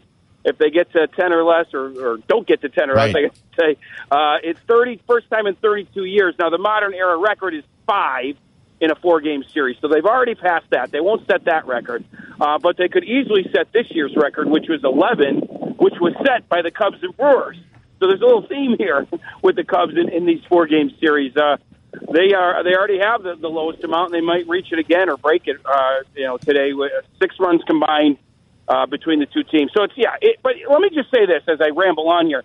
I, I said this earlier in the week, and no one wants to buy it. Yes, the Cubs have some offensive struggles, but so do a lot of teams, or at least seemingly they do in the National League, because the National League has a lot of parity. You have to admit that. And I said this the other day: the Central Division has as much better pitching than anybody gives it credit for. Even the Reds are pitching better. Um, and and Joe Musgrove was good yesterday. Yeah. You can't deny that. Now I think the Cubs are trying to pull the ball a little too much, but the combination of them trying to do that and Musgrove taking advantage of that sort of aggressiveness to, to the especially for right-handers. You know, I think combined, you know, that's what's going on here. There's a combination of things, but give credit to the opposition, especially in the Central Division on the mound. That just means the Cubs have to be that much better at the plate. And last thing, I've said this all week uh, or all series, right-handers can't do damage in this park unless they go to right field. They pulling the ball in this park, the ball does not travel. You saw the three home runs, all from lefties, all pulled to the right side. So there's a little something unique about this park. There's no damage being done by right-handers, seemingly. You know, I'm not saying none at all, but really not a lot at all uh, from the right side. So there's a lot going on here. But the bottom line is Cubs have to score more if they're going to win the World Series. I think we all agree with that. Jesse, Jose Quintana, last time out Tuesday, he was awful against the Brewers. What do you ex- expect from him today? Well, it's two bad ones in a row, and I really don't think he'll do three in a row. This reminds me of, of Lester the other day, except for the fact that Joe really didn't put a great defense behind him compared to, to the day Lester uh, pitched, right? Zobrist is in the game in right instead of Hayward. La Stella's in the game at second instead of Baez because Baez is at short. Still have Bote and, and Baez on the left side. That's fine, but so it's a you know if he gives up a lot of uh, contact, could be some issues defensively. But it sets up fine. What did I just say? You know, lefties um, in this park, I think pitch well because you got to really get a lefty lefty. You know, has to really be able to get good wood on the ball to pull that out of the park. So really has an advantage coming in right to right-handers because it takes a lot to, to to pull that ball out to the left to left field. So I just think it sets up well. We saw Lester pitch well. We saw Hamels pitch well. Now Quintana, all lefties. I don't think it's a coincidence that that that works well in this park. He just doesn't have the same defense, and I don't see him blown up three times in a row. I just don't. Um, now with him, you just don't know. Uh, but we've seen him be great. We ha- we know it's in there, and we've seen him be awful. So I, I would I think Cubs would take something in between. Though I mean, we saw yesterday three runs easily won uh, the game. Uh, so you need a little offense when Quintana pitches because he's, you know, right now it doesn't feel like he's going to shut anybody down. Though we know he's capable of it. Jesse, you made all the excuses for not hitting uh, the your last answer, but I want to know the Cubs have always hit well after they have a hitters meeting. Is there going to be a hitters meeting today? I don't think so. I mean, you can only go to that well so often, and they Why that last Let's have a meeting. They, that lasted one game. I mean, they, you know, the meeting is an overused word in a sense. I mean, there's always conversations going on, but but you're not wrong. I mean, there, there there's group meetings, and then there's close the door. Chili and, and, and maybe even Joe, but mostly Chili addressed the whole team. They did that earlier in the week. They're not going to do it again. And frankly, it didn't work that day. It carried over one day against the Brewers, and since then they've scored one run in each of the games. So um, I'm not sure that that really matters. You just got to get back to going the opposite way. I know it's a broken record, but uh, Joe said it yesterday, and he even he even you know he slipped in a he used these words. The one time the offense was going well, we were going the opposite way. Like he even recognizes there was really only one time this season. Now it lasted a little bit. This is probably June into July. Don't quote me on the exact time, but we we all remember it. There was one time where they really started doing the right thing and the results showed up, and and that's it. And he even said the one time we were having success, we were going the other way. So it has been a weird season offensively. I've, I've sort of defended it, and and you're right, made, not made excuses, but at least recognize there is some good pitching in the NL, and everybody has these these weird offensive days. But for the names on on the paper here, even without Bryant, they should be better. There's no doubt. Jesse, we knew that it was probably going to be an interesting start for Tyler Chatwood. Yesterday, uh, gets out of the first inning. The second inning starts. He walks the first two guys. They both come around to score along with another run. There's three runs. He walks a guy to lead off the third, and Joe comes and gets him. Did it surprise you at how short the rope was? I mean, only a tiny, tiny bit. Um, and I like Joe's answer. Obviously, he didn't see the trend going the right way for, for Chatwood. But just as important, he recognizes that his team's in an offensive slump. So three runs is quite enough to overcome, let alone if it got to four or five. So just figured let's pull the trigger. I think he just kind of treated it as a bullpen day without saying it, right? You know, a bullpen day means you start a reliever for two, three, you go to the next one for two, three. That's kind of what it was. I don't think they expected Chatwood to, you know, have seven innings of two-run ball, but they wanted more than two plus, right? So I'm, I, I guess I'm, I wasn't that surprised. Um, and uh, when when does he get back on the mound in any sort of meaningful way for this team? I'm not sure it's going to happen. This was an emergency start, considering Montgomery was pulled just the day before. They gave him a shot after a little bit of a break, you know, sticking him in the pen. He had one good inning, and then just you know, again walks two to start the second, walks the leadoff man in third. So uh, not not that surprised. Maybe just a tiny bit. Everyone's favorite uh, Chicago Cub infielder is not in the lineup today. Addison Russell. Is this just a planned uh, day off? I don't know if it's planned. I think he's going to err on resting him more than not. Now, Joe will address that soon. My my point is, if he was going well, he probably wouldn't need the rest. He's sat enough. So, I, you know what I'm saying? I'm not sure he planned it four days ago, but in, in, in doing a day game after night game lineup with an offense that isn't doing much, okay, who am I? Who do I want in there right now? I'm always going to want Baez in there, even though he's struggling. I want Bote in there, even though he's struggling a little bit. Uh, who's the guy that really isn't doing anything? It's Russell. So it's pick your poison in a way, and he looked awful last night. Joe claims he's, he's healthy. I'm going to try to go talk to Addison today. A lot of people asking me on Twitter and stuff. You know, he looks bad at the plate with the swing. Um, I've asked him uh, probably 10 days ago about his knuckle. He said, yeah, it's fine, it's fine. But, you know, they say that. It doesn't mean that it necessarily is.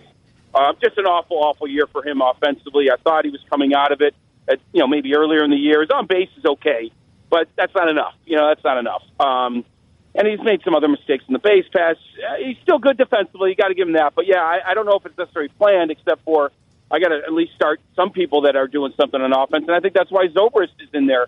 Third, I think it's third day in a row, day game after a night game. That's the thing that that stands out.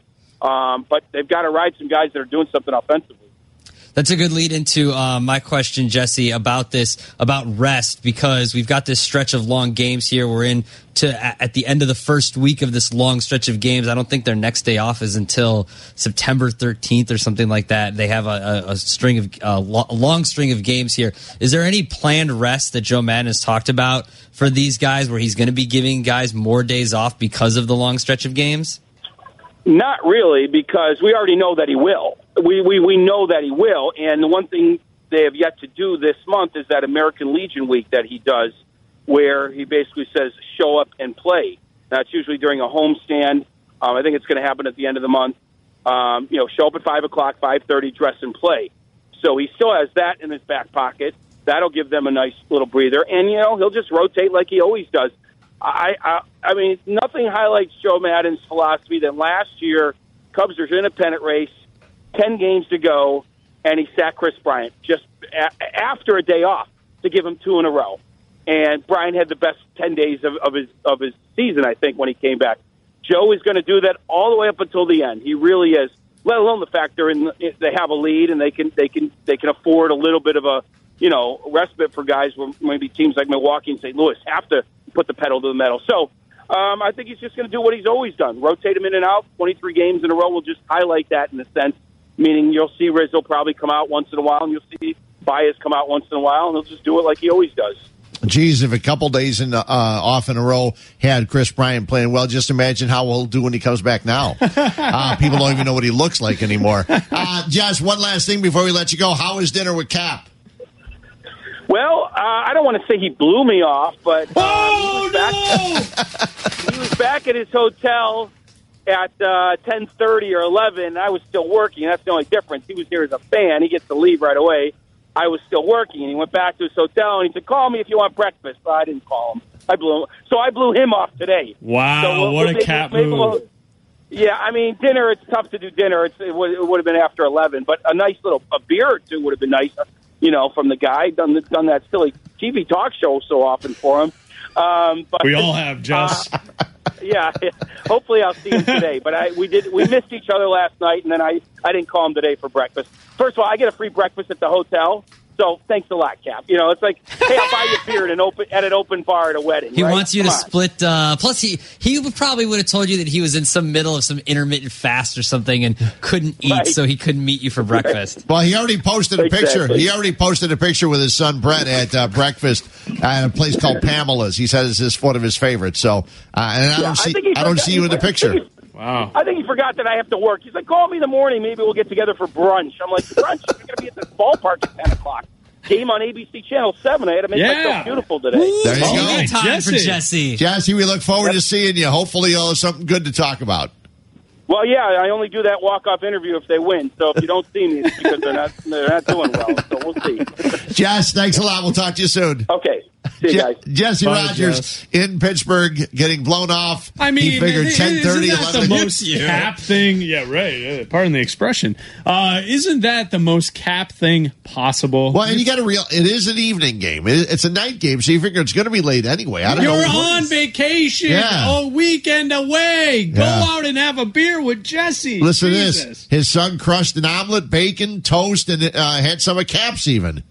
So Yeah, Brett's great. What Yeah. the, Cap what the heck, eating bre- Cap? Cap was, Cap was too full on cheese from yesterday. Oh my god! But like, isn't he there? bought it all. There so is Chris not a, can't have any. there is not a bigger cap move than Jesse. You're on with me. First question: Where are we going to dinner? Second question: I'm paying. Third question: That wasn't even a question. And then you get there in a different city and you just blow Jesse off. yeah, you can't do that. Not Jesse. This he works guy. too hard for you. You can listen to Cap and Company Monday morning at 9 a.m. right here on ESPN. I can't wait. And there's Uh, a good chance we'll hear we'll hear Jesse's response come back. Yeah, I can't wait for Monday when you tomorrow when you bring that back, Chris, and you just why are you blowing up that? That's the lead, not what the Cubs did, not what Trubisky did. Why did you blow off Jesse? That's You- it. Y- you said it. He's going to give some nonsense about intermittent fasting and mm-hmm. how it was 11 o'clock and I mm-hmm. can't eat at that time and this, mm-hmm. that, and the other. And- York here, here's guy. the hotel I stayed at. I'll tell you this. And I was Here up too my- early to get cheese. Yeah, and I'm I'm cheesing on a Saturday Oh, morning. okay. and- I'll tell you this. Tom Thibodeau calls him to tell him to come down to the hotel lobby for a drink. He's yeah, down there. Yeah, He you comes know, down. You know which Sparky got me out of bed to, to go hang out with Thibodeau and watch him slam a pizza? Mm-hmm. Cap. Yeah, exactly. But not good enough to hang out with Jesse. no, no, no. I get it. It's Oh. fine. That's sad. Uh, Black Abdallah Hubner, we come back. More baseball, our MLB notebook, right here on ESPN 1000. Cap. This is Chicago's Game Day, only on ESPN 1000 and ESPNChicago.com. And a ball driven to left center. Souza. He's got it! He's got it! It's a no-hitter! Fred goes around the horn. It's a triple play for the Sox. Touch 'em all, Joe. You'll never hit a bigger home run in your life. Fred's Baseball Notebook. Uh, welcome back in. Chris Black, Adam Abdallah, Fred Hubner, uh, the MLB notebook, and we start in uh, the Cubs division as the Cubs, they're leading the Central four games over the St. Louis Cardinals now. Cardinals are coming, tra la tra la. The Cardinals are coming, tra la tra la. The Cardinals are coming, tra la tra la. The Cardinals are coming, tra la tra la. The Cardinals are coming. For the Cardinals, their seventh straight series win in 30 games since the interim manager, Mike Shildt, took over. Um, Cardinals, they got past the Giants, the Rockies, the Dodgers, and the Brewers in the wild card standings. 14 and 3 in August. Um, and right now, four games behind the Cubs with six weeks to go, and they play the Cubs at least six more times. I think they'll wrap up the season with the Yeah, Cubs. they have a three game set to finish. What, what was that song? Was that Migos on that song, on that track? Fred? I'm not sure. Who was that? Were they were they around in the 50s? Because I think that's when it was recorded. I don't think so. it was it was on very very very very heavy vinyl. It was um, uh, Murder on the Beat. I Okay, couldn't all right, I couldn't I couldn't find the Harry Caray version, so that All right. was uh, other people Oh, I heard the Migos there. singing it. Um, the Cardinals are not the only team that's red hot right now. The Oakland A's are red hot. Oh, are they? Yeah, they were 10 games back of Houston on July 10th. They've gone 23 and 8 since then to tie this World Series champions atop the division. Oakland is now a season high 25 over 500. They own a share of the division lead outside of the month of April for the first time since August 25th of 2014. That's how long it's been since they shared the division lead in the West. Oakland 24 and 12 in games started by guys named Anderson, Cahill, and Jackson all guys that pitch for the Cubs. Um, Anderson and Cahill did not have jobs on March 15th. Washington released Jackson in June. Oakland picked him up, and they're 24 and 12 with the Oakland A's. So that's pretty darn good. The Dodgers, as Jesse was talking about, and uh, a lot of people talk about the Dodgers struggling. The Dodgers are without a closer, and because of that, bad things happen like they did last night. High drama here with the bases loaded. No balls, one strike, one out. Floro taking his time, now set, and steps off. And it's a balk. A balk, is called. A balk is called. And that's the ball game. It's a walk-off balk. Valley saw it first. Maven gets doused. That was pretty obvious, Val. Yeah, we saw Justin Turner make a quick move over towards third base. But That's the way it ends in the bottom of 10. All right. Mariners will take it. They're now, what, 12 and 1 in extra inning. Yeah, the Mariners get the uh, benefit of the doubt as Dylan Floro out of the bullpen for the Dodgers, a bases loaded balk, and the Mariners win 5 4 in 10 innings. Right now, Seattle. Uh, they're three and a half back both Houston and Oakland, but Seattle is also three and a half back in the wild card standings. So a much needed win for them. And the Dodgers, they're two back in the wild card standings. They are uh, two games back of Arizona in the division and a game and a half behind Colorado for second place in that division. Every, I don't know if anybody knows this, but if you listen, um, you know my love for Chris Sale. Uh, after he tore up his uniform, I had no use for him. Yeah, no, you don't want him back. No, I don't want him back. And he ain't, ain't coming back anytime soon. And he ain't coming back for the, the Red Sox yet When, either. when he's a Hall of Famer, Fred, what cap will he be wearing in Cooperstown? um, One that's cut up. Probably a cut up one. Yeah. A White Sox one, right? No. It'll be a Sox hat. It'll just be a Sox hat. with a big, with, with he'll just have Sox written across. I think he's going to go in as a White Sox. A recurring bout of mild left shoulder inflammation, and uh oh, he's on the DL again. Uh, it's it's definitely less than it was last time. Um, like I said, it just didn't bounce back. Didn't wasn't really responding the way we wanted it to, and uh, you know, given kind of where we are, it was you know kind of the right call to to, to give it some rest and, and stay on top of it. You don't you don't want to you know be playing catch up during a during a time like this. So.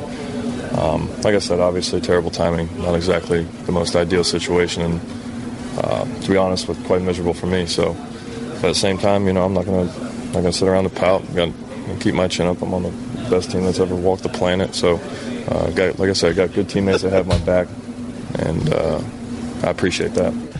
Keep your chin up because you're on the best team to ever walk the planet. Ever walk the planet. The Boston Red Sox. Yeah, forget about those 27 Yankees. All Who the hell are they? One guy that has stepped up is David Price. His last six starts, um, dating back to July 12th.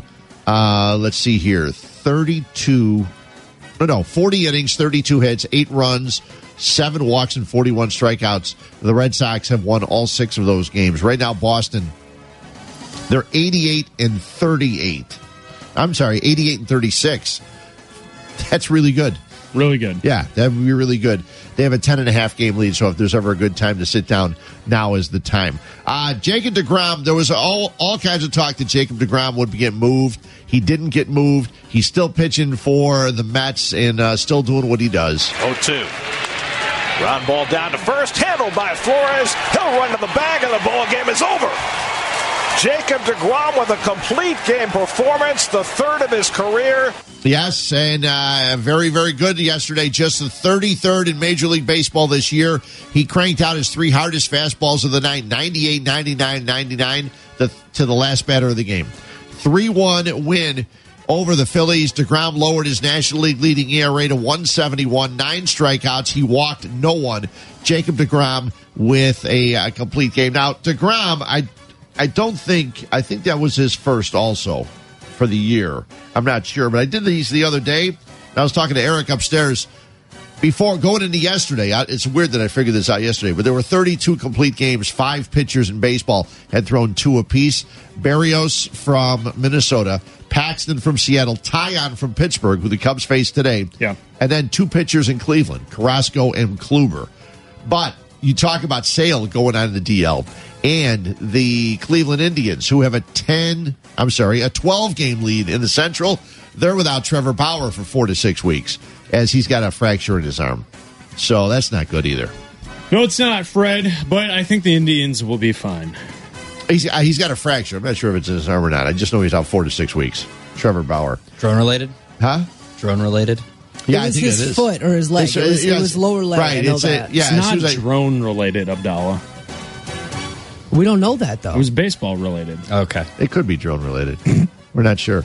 Chris is just salty now if you look up at your. A guy that used to uh, play for the uh, Cubs for a short period of time. It was a Cub property, and he's gone to San Diego. He's done good things. Villanueva lines it to left. That's in. Here comes Jankowski around from second, and the Padres walk it off. They win it seven to six. Christian Villanueva, the hero tonight. A guy that can play third base, Christian Villanueva. Just think about it. You had Kris Bryant, you had Villanueva, then you also had Candelario, guys you had to move and, and send elsewhere. He uh, broken back single, broke, uh, broken bat single to left field. Travis Jankowski game winning run. Padres a seven six win over the Diamondbacks yesterday.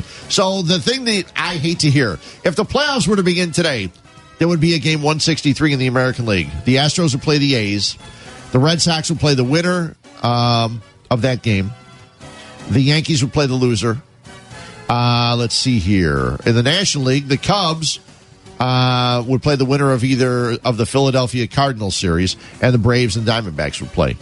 So the Cubs are there. So, which team would, lead. if you're a Cub fan, which team would you want to face the least? Boy, Cardinals or Phillies? I'd say that, yeah. Uh, No, the Phillies. The Phillies? Yeah. You would, watch out for that Jake Arrieta revenge yes. game. Yes. Watch That's out for the- exactly why. Watch out for the Diamondbacks. I wouldn't be afraid of the Braves and Phillies, other than uh, the Phillies have pitching. It's going to be interesting. Cubs They- can't hit.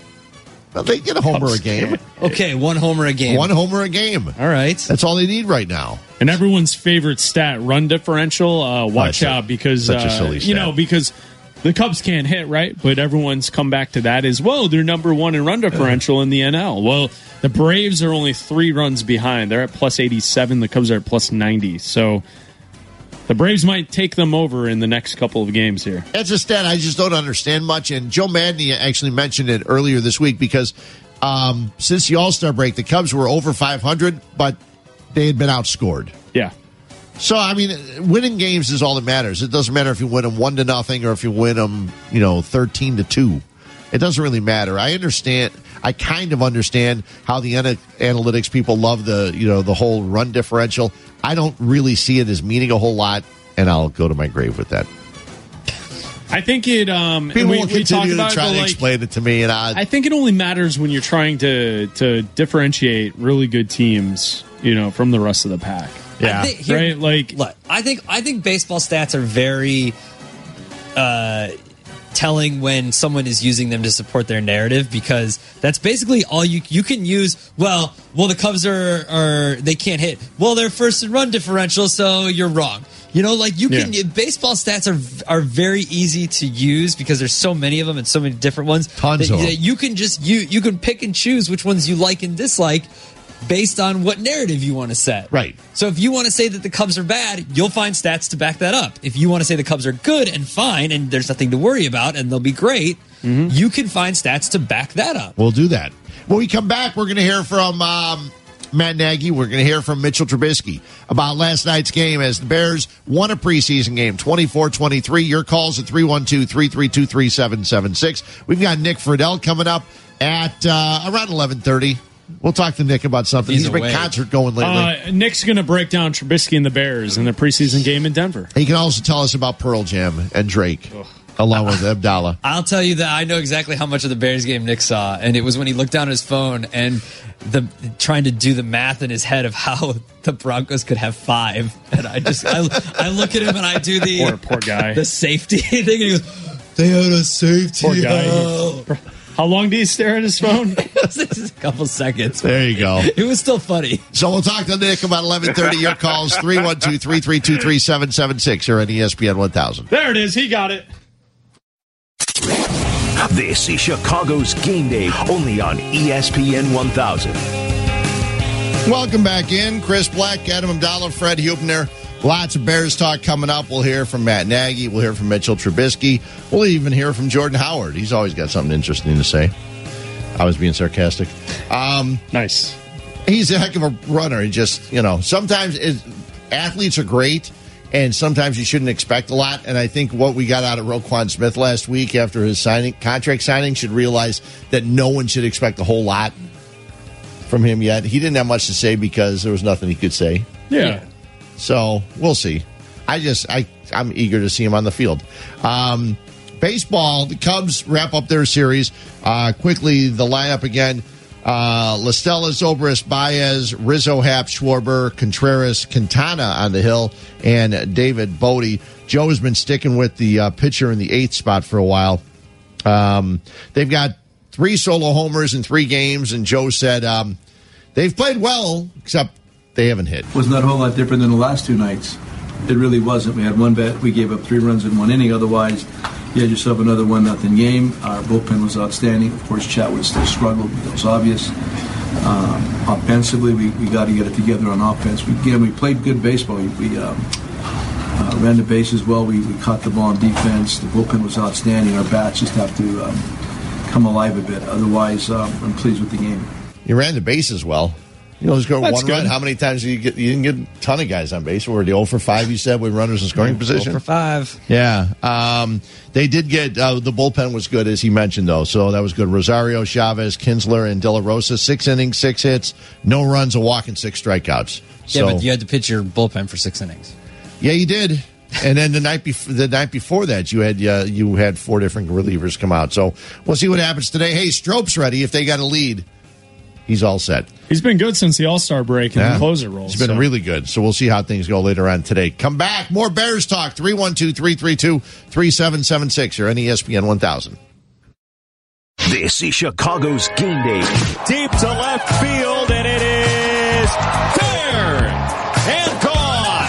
Deep left center. Game over. Cubs win. Cubs win. Chicago's game day. He is at the wall.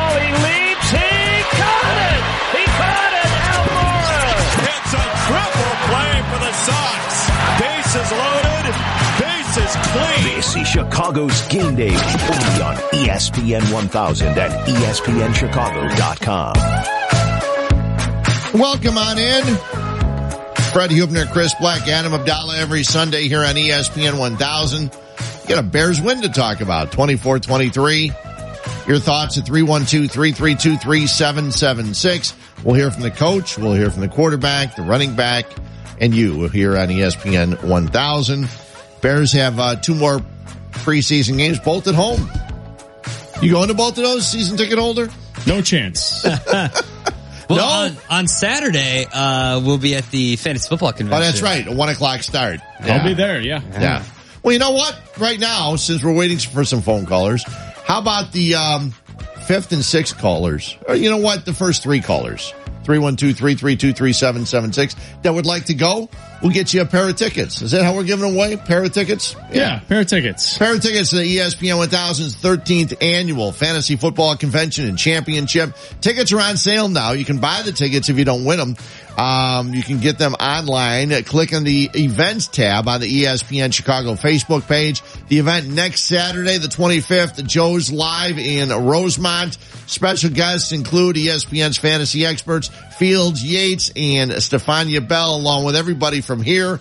Uh, and you guys will have fun. It'll be, you, there's a couple different things. You can either just come for $10 or for $15, you can be involved in the live draft. So, uh, go online, but the first five callers right now, 312-332-3776, you all get a pair of tickets for the fantasy football convention. As we talk some Bears football, the Bears, uh, we saw some Mitchell Trubisky yesterday. Nine for 14, 90 yards, a touchdown, an interception, uh, 76.5 quarterback rating. Hey, I like that Chase Daniel.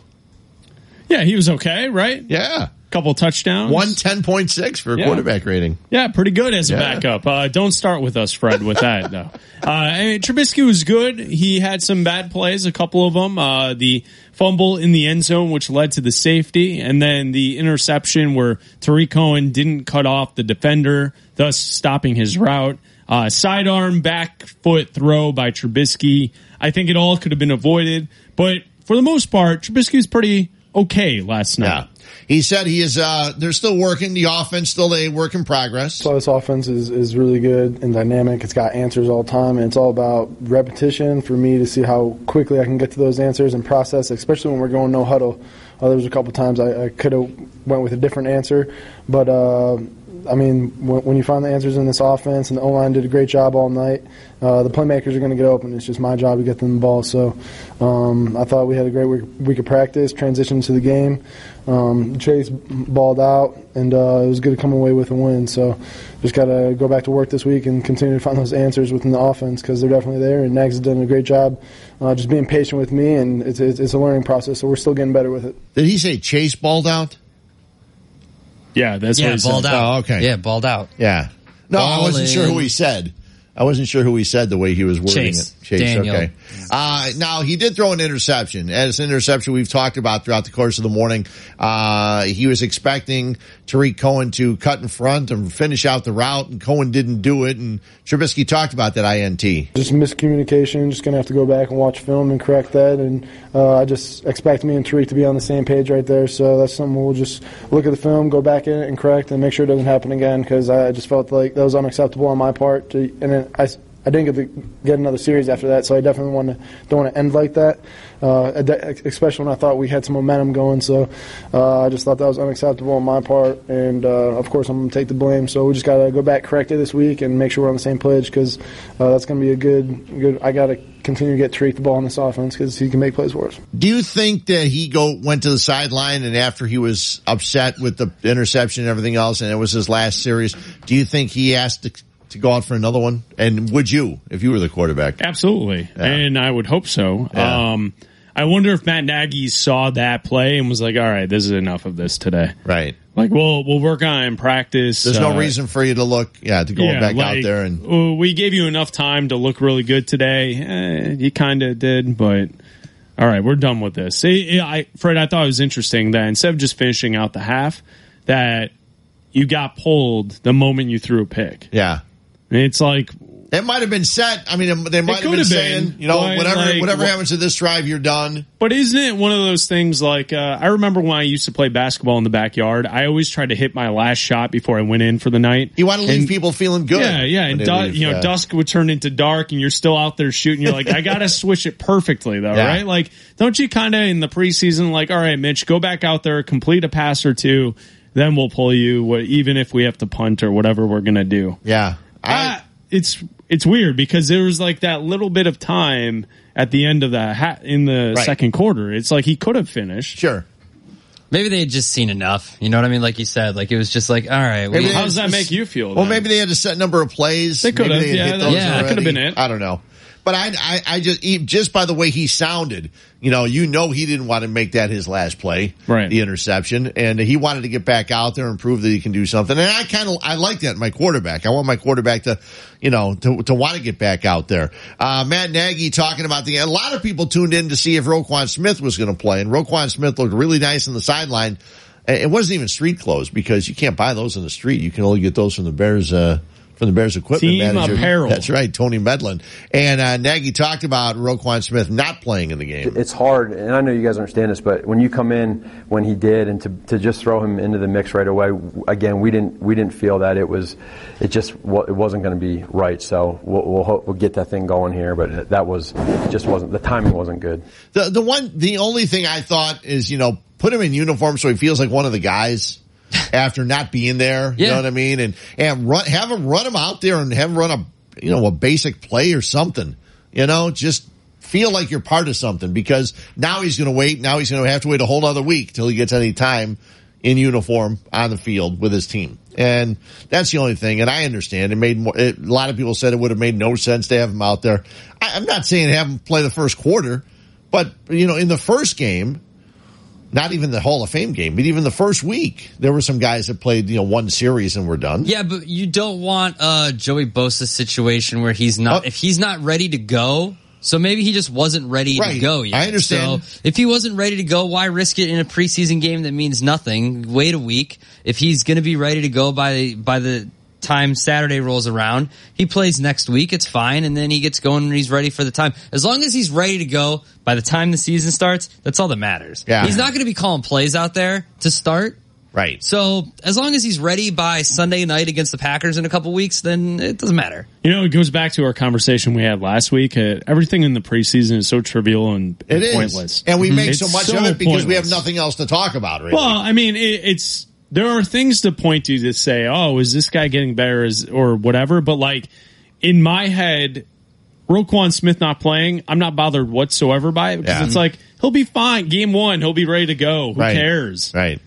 I'm hoping that too. But then I'm bothered by the fumble and the interception from Trubisky. Yeah. So I can't even agree with myself on on who cares or do I care about preseason Mm-hmm. Well, it- nonsense football. It also like your nine million dollar kicker missing a couple Oh. field goals, and you're like, oh well, yeah, but it's preseason. If he hits everyone in the regular season, like What's we're his not name? going to Punky? remember. Punky? Uh, Cody Parkey.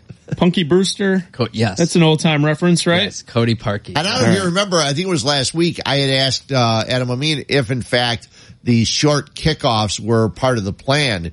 And yesterday, they kicked off and had a die at the seven. Did you see that? Yeah. He kicked off short. I'm sorry, I looked at you, Abdallah. Um, I saw it. I saw highlights. I, I, but they probably didn't show you that one. They showed me. I saw like a good, uh, what was it like six or seven minute recap of all the plays. because they had a kickoff and I'm going, what's he doing? And all of a sudden I realized, because we've talked a lot in the last couple of years about how Bill Belichick does really smart things because now if you kick the ball through the end zone, you get the ball at the 25, you're giving the other team quarter of the field. And what they do is they have their kicker kick the ball short, so it has to be fielded. Well, Cody Parkey had a kickoff that died at the seven. Yeah. It, and I mean, it just landed on the ground and stopped. And it, that was a good kick. And That was that's, great. That's the plan, Fred. Then that's great because it makes the offense have to bring the ball out. Right. It makes them have to cover it, and Yeah. then your your um, your team can get down there and, and stop them. Hopefully within the 15 yard line, the 10 yard line. Exactly. that's a great strategy. Because- I, I like it. it's still the, the, the two things that aggravate me more in in in football, and there's a lot of them, is guys returning kicks that are into into the end zone because you're not going to get to the 25 the majority of the time. So No. what's the point? Just take a knee and then you get the ball at the 25 yard line. The other one is a guy like Cre'Von LeBlanc catching punts inside the five. Brutal. He caught one at the five, then he he fair caught one at the five, then he caught one at the two and tried to return it, and he got three yards. He got to the five yard line, so that was that was a very very good. But he did get the peanut punch, and that's all people are going to be talking about tomorrow. Tomorrow Yeah. on the Well- air, when all the shows are here, we're going to be bringing up the peanut punch, and it was a great it was a great move, and hopefully everybody else has learned that and they can do it because one guy, you know, or held the guy, and as he was tackling him, in came LeBlanc and he punched the ball away, and it was perfect. It was a perfect punch. Got the ball, and Bears got it back. Now, if they can do that during the season, we'll be very happy. But did you know the stat? They said the Bears were last night on the broadcast. They said the Bears were like one of the top teams in the NFL in recovering fumbles last year. Hmm. Interesting. I can look it up. Yeah. No, I didn't know. I didn't realize that. Um, I knew they were better. Well, I know that they were what, seventh in uh, sacks, Yeah. last year. Seventh in sacks. That one jumps up. But some, they said they were like one of the top teams, if not the best team in recovering fumbles, fumble recoveries last year. So hopefully they'll do that because that's what, that's what you want your defense to do is take the ball away. We've been yelling for that for how many years? Yeah, Since they're Lovey first left. in uh, fumble recoveries. There you go. year. Yeah, So we, we've been yelling for that ever since Lovey left. they were Take the in interceptions, though. Oh, that would not be good, right? No. Well, Prince Amukamara said 10 this year, so we'll be He fine. said double digits, Good for him. didn't he? Yeah, so that could be I 19, 20, He said a 10 30. pick. Yeah, 40? but it could be. I thought he said double digits, not ten. I thought he said double digits. Me, he could have ninety nine. Well, look, I thought he said 99. 10 pick. he could have ninety nine interceptions. He could have that, buddy. Let's go. Let's go to Rolling Meadows and Pick John. for You're on throw. ESPN with Dallas. Hey, John. Hey guys, how are you? Doing okay. Well, you know, I watched the game last night, and nothing that I saw last night, and I'm looking at their schedule, and I'm looking at the fact that you got a quarterback that hasn't played a full season yet in the NFL with a new coaching system and receivers that are some of them still haven't been on the field yet with them. I I think this year uh, the Bears may be six and ten. I'm looking at their schedule. I see some games could go either way. You know, the Miami game, the Jets game. I think they can win. Buffalo. I I don't know. Um, but to make this, I think next year, with a year under their belt with this system and Trubisky with some time with his receivers, could be a wild card consideration. But this year, um, six and ten, maybe seven and nine, if you call that turning the corner for them. Well, and, and John, we appreciate the call. I think 7 and 9 would be a really nice start. It just depends on what those nine losses look like. If they're getting blown out in games, if this is Trestman like, where they're just getting blown out and they're losing by, you know, 21 points Right. and they're just giving up at the end of games, then no, that's not okay. Yeah, it, progress in wins, sure. But as far as being competitive, I want to see competitive football games. I don't care what their record is because I don't think they're going to win a lot of games. But if you're, if you only win six games, but you're in every, Every game. then it's fine. Then you see progress. You see an offensive, an offense developing. If the def, if they're low scoring games, you see the defense being able to hold teams under, you know, three touchdowns or whatever they want to hold them to. You see turnovers. If you see progress, the wins and losses this year, to me don't matter because you're still a team that's rebuilding. You're still in the rebuild process. You have a new coach. There's going to be growing pains. But as long as they're competitive, to me this year will be a success. You know what progress will look like? I'm going to give you five games. Okay. The Giants game, the Jets game, the Dolphins, the Bucs, and the Cardinals. If you can win all five of those games, then I think this team has ma- made a major step forward where you're no longer in the cellar of In, in the bottom three. the bottom, bottom third. part of the league. Yeah. And you are Mhm. now in the middle where now the next step forward will be trying to make the playoffs. Mm-hmm. Now, in those five games, the Cardinals, the Bucs, the Dolphins, the uh, Giants, and the Jets, if you split those, I know you can't technically Right. split them Five because it's games, five. You but could throw Seattle but in if there, you too. if I you have You could have a tie. if you have tough games or if you lose most of those games, then it's going to be disappointing because I think if we look at the team and everything coming together with the coaching staff, the philosophy, the depth that you do have on both sides of the ball, all the weapons, I think today we sit here and we say, well, they should beat the Giants. They should beat the Jets.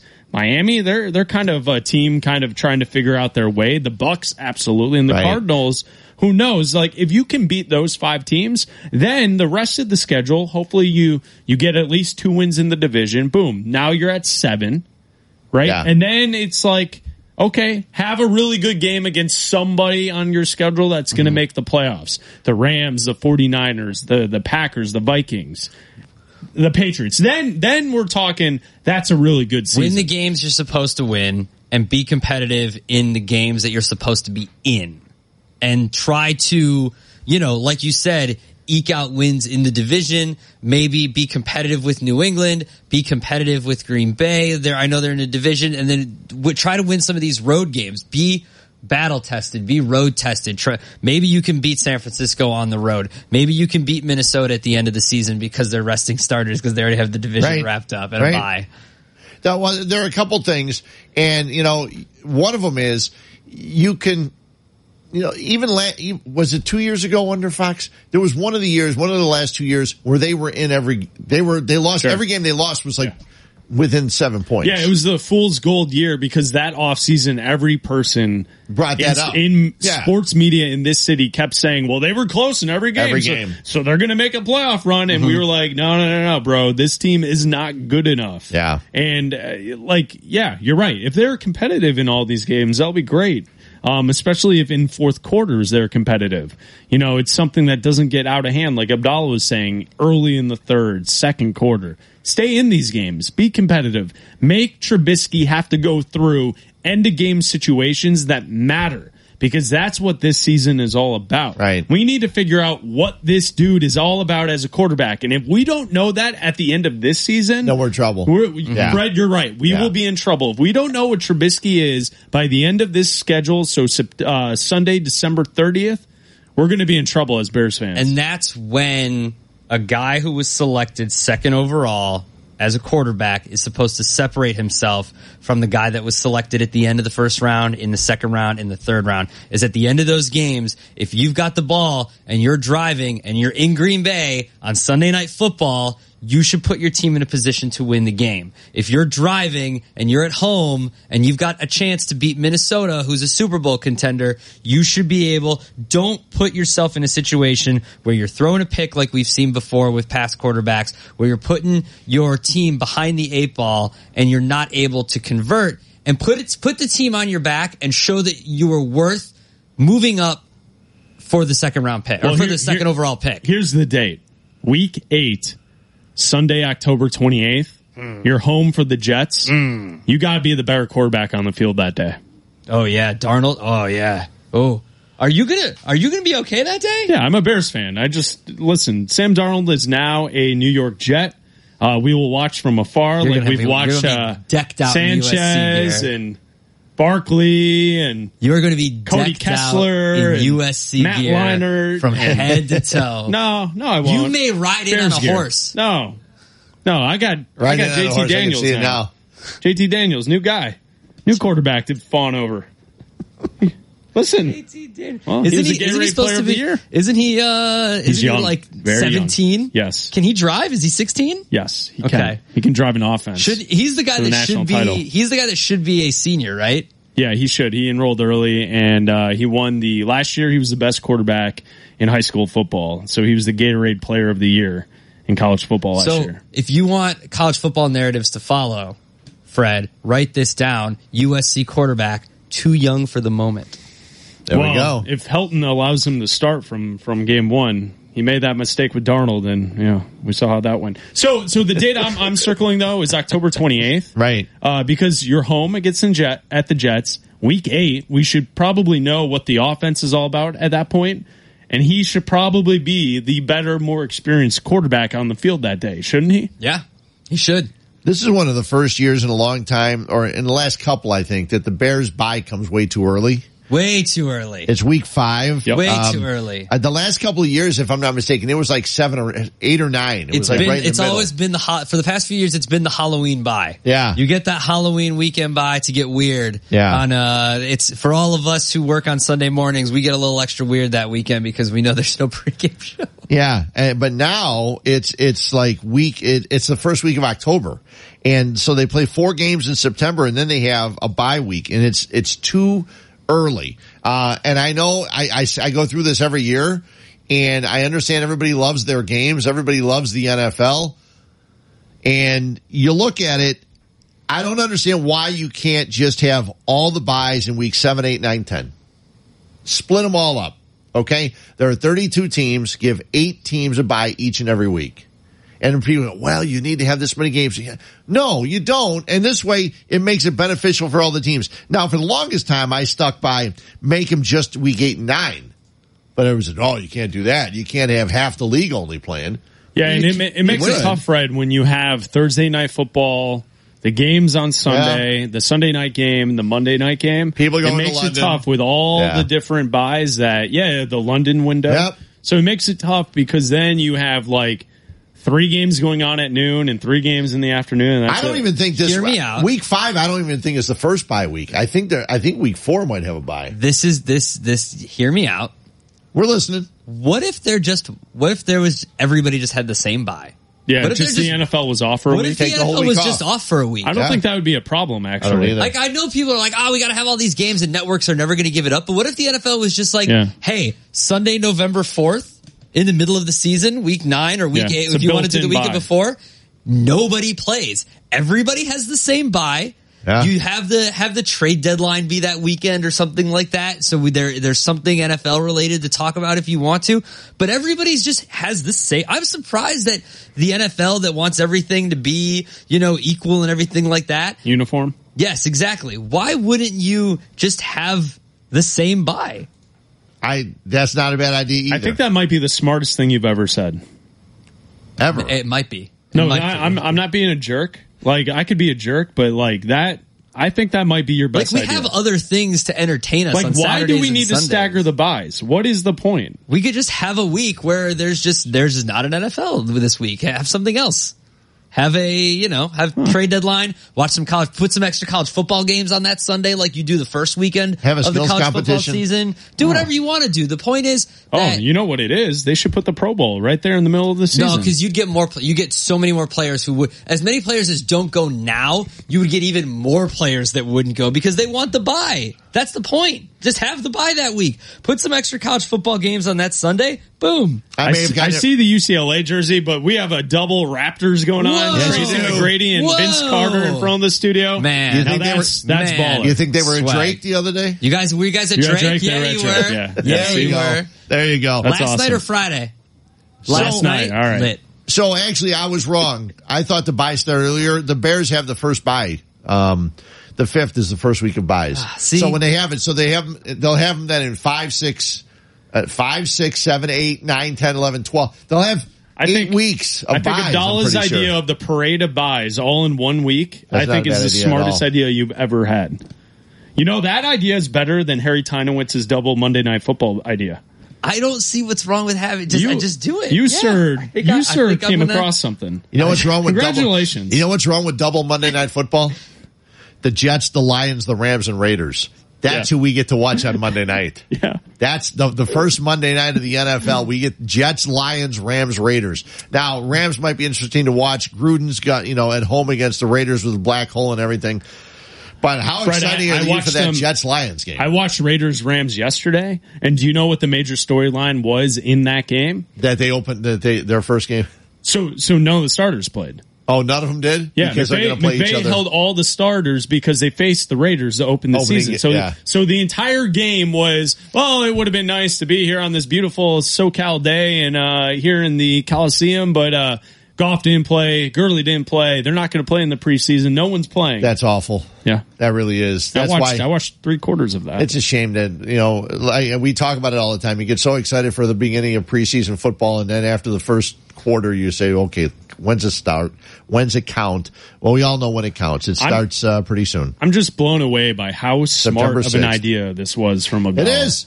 It's a great idea. Good job, man. But you know what's going to happen? That was great. Before they what- before they do that, you know what's going to happen? They're going to cut out two preseason games, add fine. two regular season games, and add a second bye. That's fine. Take two weeks. Have one early and one towards the end. Well, we got to get uh, the commissioner on the phone.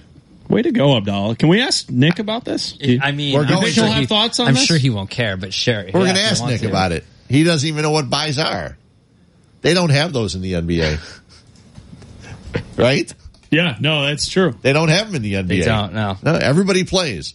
Uh, we come back. Our summer of Nick continues. He's been a busy guy the last couple of days hanging out with Abdallah. So we'll talk about that much, much more. It's Black Abdallah Hubner. We may even give away more tickets for the fantasy football convention. I don't know if we will or not, but we might. So you have to keep listening right here on ESPN 1000. Drums, please. This is Chicago's game day. I've made it a point to go try and see all the festivals that I've been missing in Chicago. Oh yeah, dude, it's summer. That means we gotta buy fireworks. There's always something going on. I think I may go hit the Old Town, is it the Art, Art Fair, Yeah. Street Fair? There's there's got to be something going on every day. All right, everybody in the pool. This is Chicago's game day only on ESPN 1000 and ESPNChicago.com. Car on cruise and lay back, cause this is. Welcome back in. Fred Hubner along with Chris Black, Adam Abdallah. I get the opportunity to work with both of these guys this week, different uh, days. I work with Jeff Miller on Monday night, filling in for Under the Hood, who's filling in for Yurko. And then on Tuesday, I work with Chris Black, and Thursday, I work with Adam Abdallah. I'm looking forward to it. I used to work with this guy, Nick Friedell, every once in a while. He used to be around. He used to be cool. Yeah.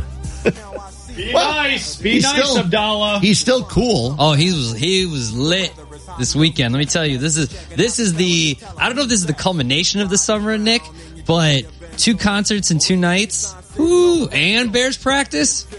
Does it get any better? No. Well, we got to find out if Nick is doing what so many people I know are doing and going to see Pearl Jam for a second time on Monday night as we bring in and our summer of Nick, Nick Friedell. Hello, Nick. What's going on? Hello, my friends. How we doing? We're doing good. How about you? It's been a busy weekend. It's been an awesome weekend, Freddie. I had a lot of uh, a lot of time with my man, Mr. Abdallah. We saw all the hot shows. We're going back tomorrow night. I mean, it this this weekend, as far as music goes within the city, on top of the fact it's the Air and Water show, but as far as music goes, you're walking into Wrigley. There's forty thousand people at Pearl Jam.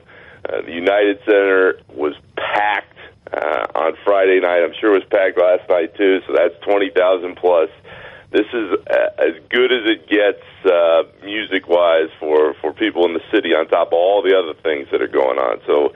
Uh, both concerts were awesome, uh, and it just underscores yet again why this city uh, is what it is. Nick, you were uh, with Abdallah on Friday night for Drake. Did Abdallah have his little rap hands going during the concert? Because I know when when rapping happens, he gets his little hands going. Did he do that? I think I think we were both feeling the the rhythm, Mister Black. We were- we were feeling good. Although although That Adam is such wasn't a- the rhythm you were feeling. Yeah, well, yeah. but Adam's such a concert pro that he's got those little earplugs. I think that's that's next level. That's what I need to get into. He, I look over one point. I'm like, what does he have in his ears? And he wants to actually be able to hear when he gets older. So Yes. he's got the uh, the plugs that make the experience even better. But uh, in both venues, and it was a, a totally different uh, set of fans in both places. It was rocking, and it was loud, and and the energy uh, in the building as far as concerts go. I've been to a lot of shows of UC, the Drake concerts and the UC. The atmosphere is off the charts, so that that part was pretty cool. So I think everybody was was getting uh, getting into it. My public service announcement to everybody is wear earplugs at concerts. Your uh, hearing damage is irreversible, and if you're wondering why you have a ring in your ear, that's called tinnitus, and it's not good. Yeah.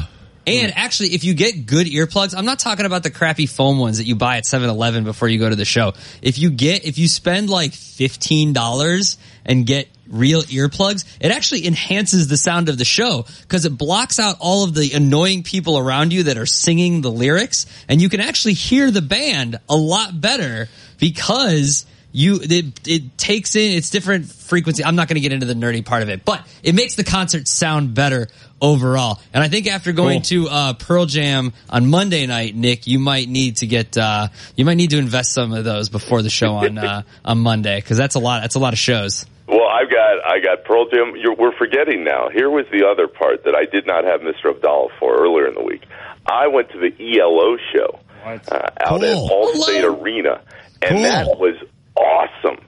It was awesome. Now I was the youngest person there by about thirty years, but that's not a problem because everybody had a blast, and to see them in person uh, was great. And then so we got Pearl Jam again tomorrow, and then we've got the back to back in a couple more weeks of 50 Cent at Ravinia and Billy Joel back at Wrigley. So this this whole summer has been a uh, revelation for me in a lot of ways. I've been seeing different things throughout the city, but we are closing with a bang as far as the concerts go. And anybody who hasn't been able to check out a show at Wrigley, uh, it, it's a cool experience because everybody uh, goes and and has some fun before in the neighborhood, and then they go see the show, and then uh, you know, un- unless you've got a radio show like my man Adam there early Sunday morning, everybody goes out uh, and goes to another place afterwards. So uh, it was it was a cool last few days, uh, but the party ain't stopping anytime soon. Nick, I was talking the other day and Adam brought up the headphones and I had not, or the earplugs. I had not heard about these before because one of my problems with concerts, and granted, I have not been to many in a while. The last concert I was at was Todd Rundgren across the street at the Chicago Theater. And, um, one of my problems at concerts, and I mentioned it on the air with Waddle the other day is I pay to go to a concert to hear the artist sing his songs. I don't pay to hear the guy in front of me sing the songs or the guy behind me or the guy next to me. I don't pay. And that's when Abdallah brought up these earplugs. And for some reason, Nick, I can imagine that you were shouting out and singing every song by Pearl Jam last night.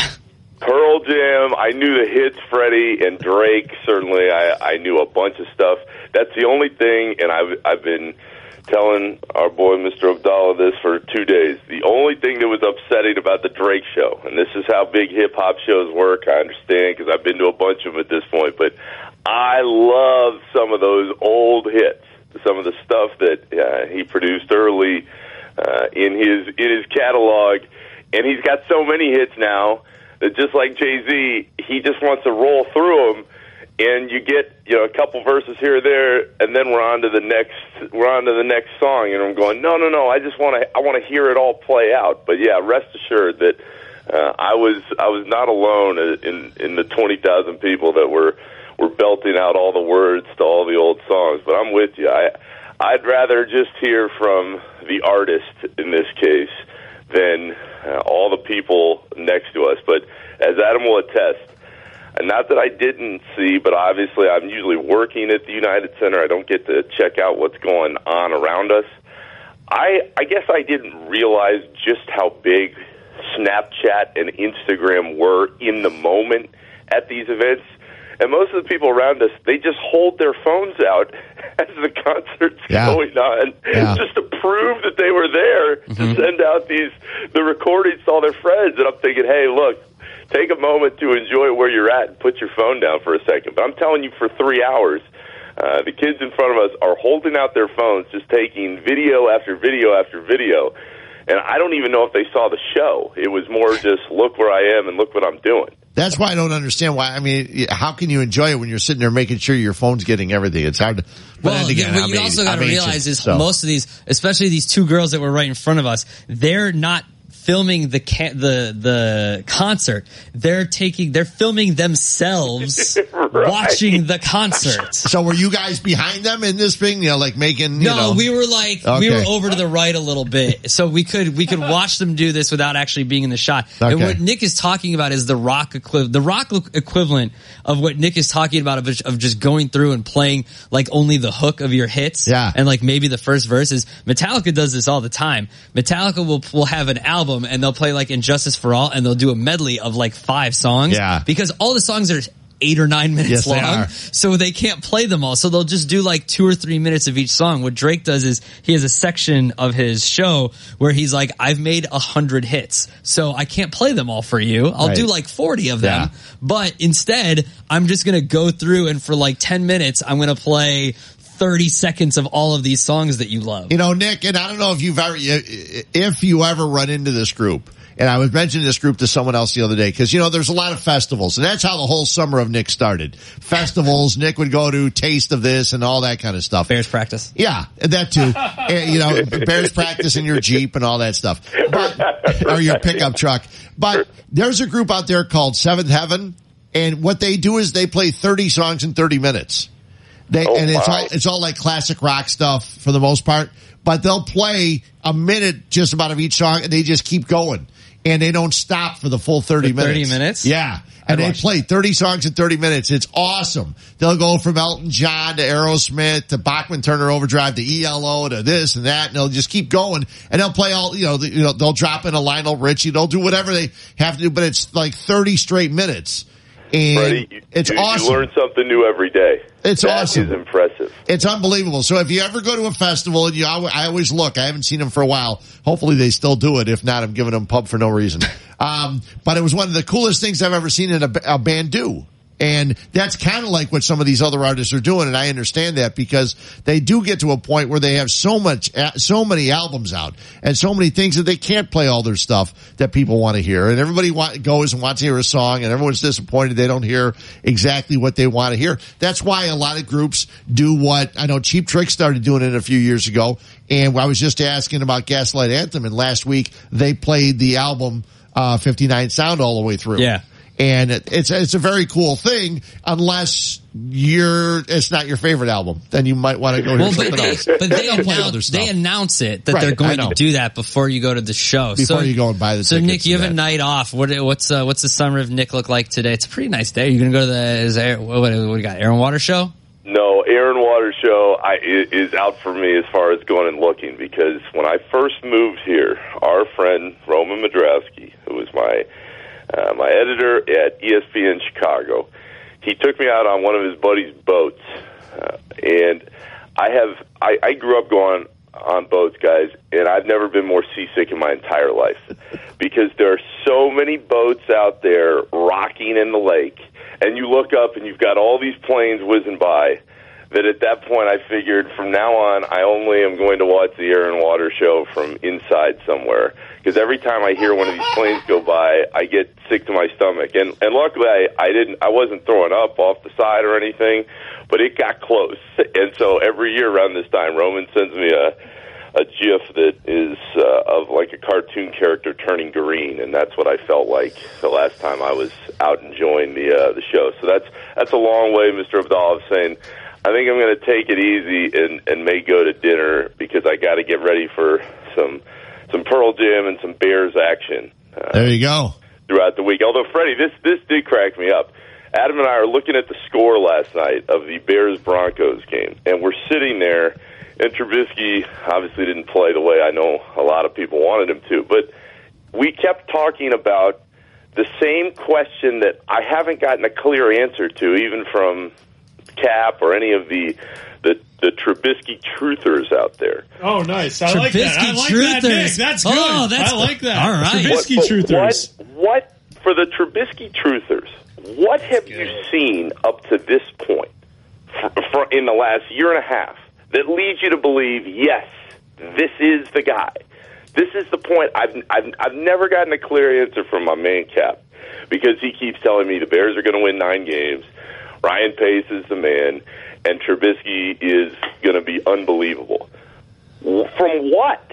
Uh, Like, not that it can't happen, but what have you seen that leads you to believe that this guy is the savior that everybody wants him to be?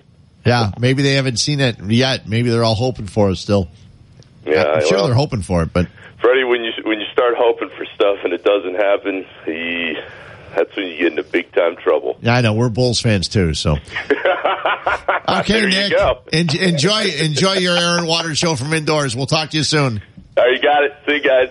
Nick Friedell, our summer of Nick. Oh, by the way, he could have gone to South Bend today, but if you're heading to South Bend, the seating bowl is sold out. Oh no, that's too. That could be too much pressure for you, Darvish, today. Darvish getting a start for a South lot Bend of people today. watching. I don't know if he can handle that. Fred. Only lawn seats remain. Don't yell anything mean to you, Darvish, today. We come back and wrap this thing up. We come back. It is uh, Black Abdallah Hubner on ESPN 1000. This is Chicago's Game Day, only on ESPN 1000 and ESPNChicago.com.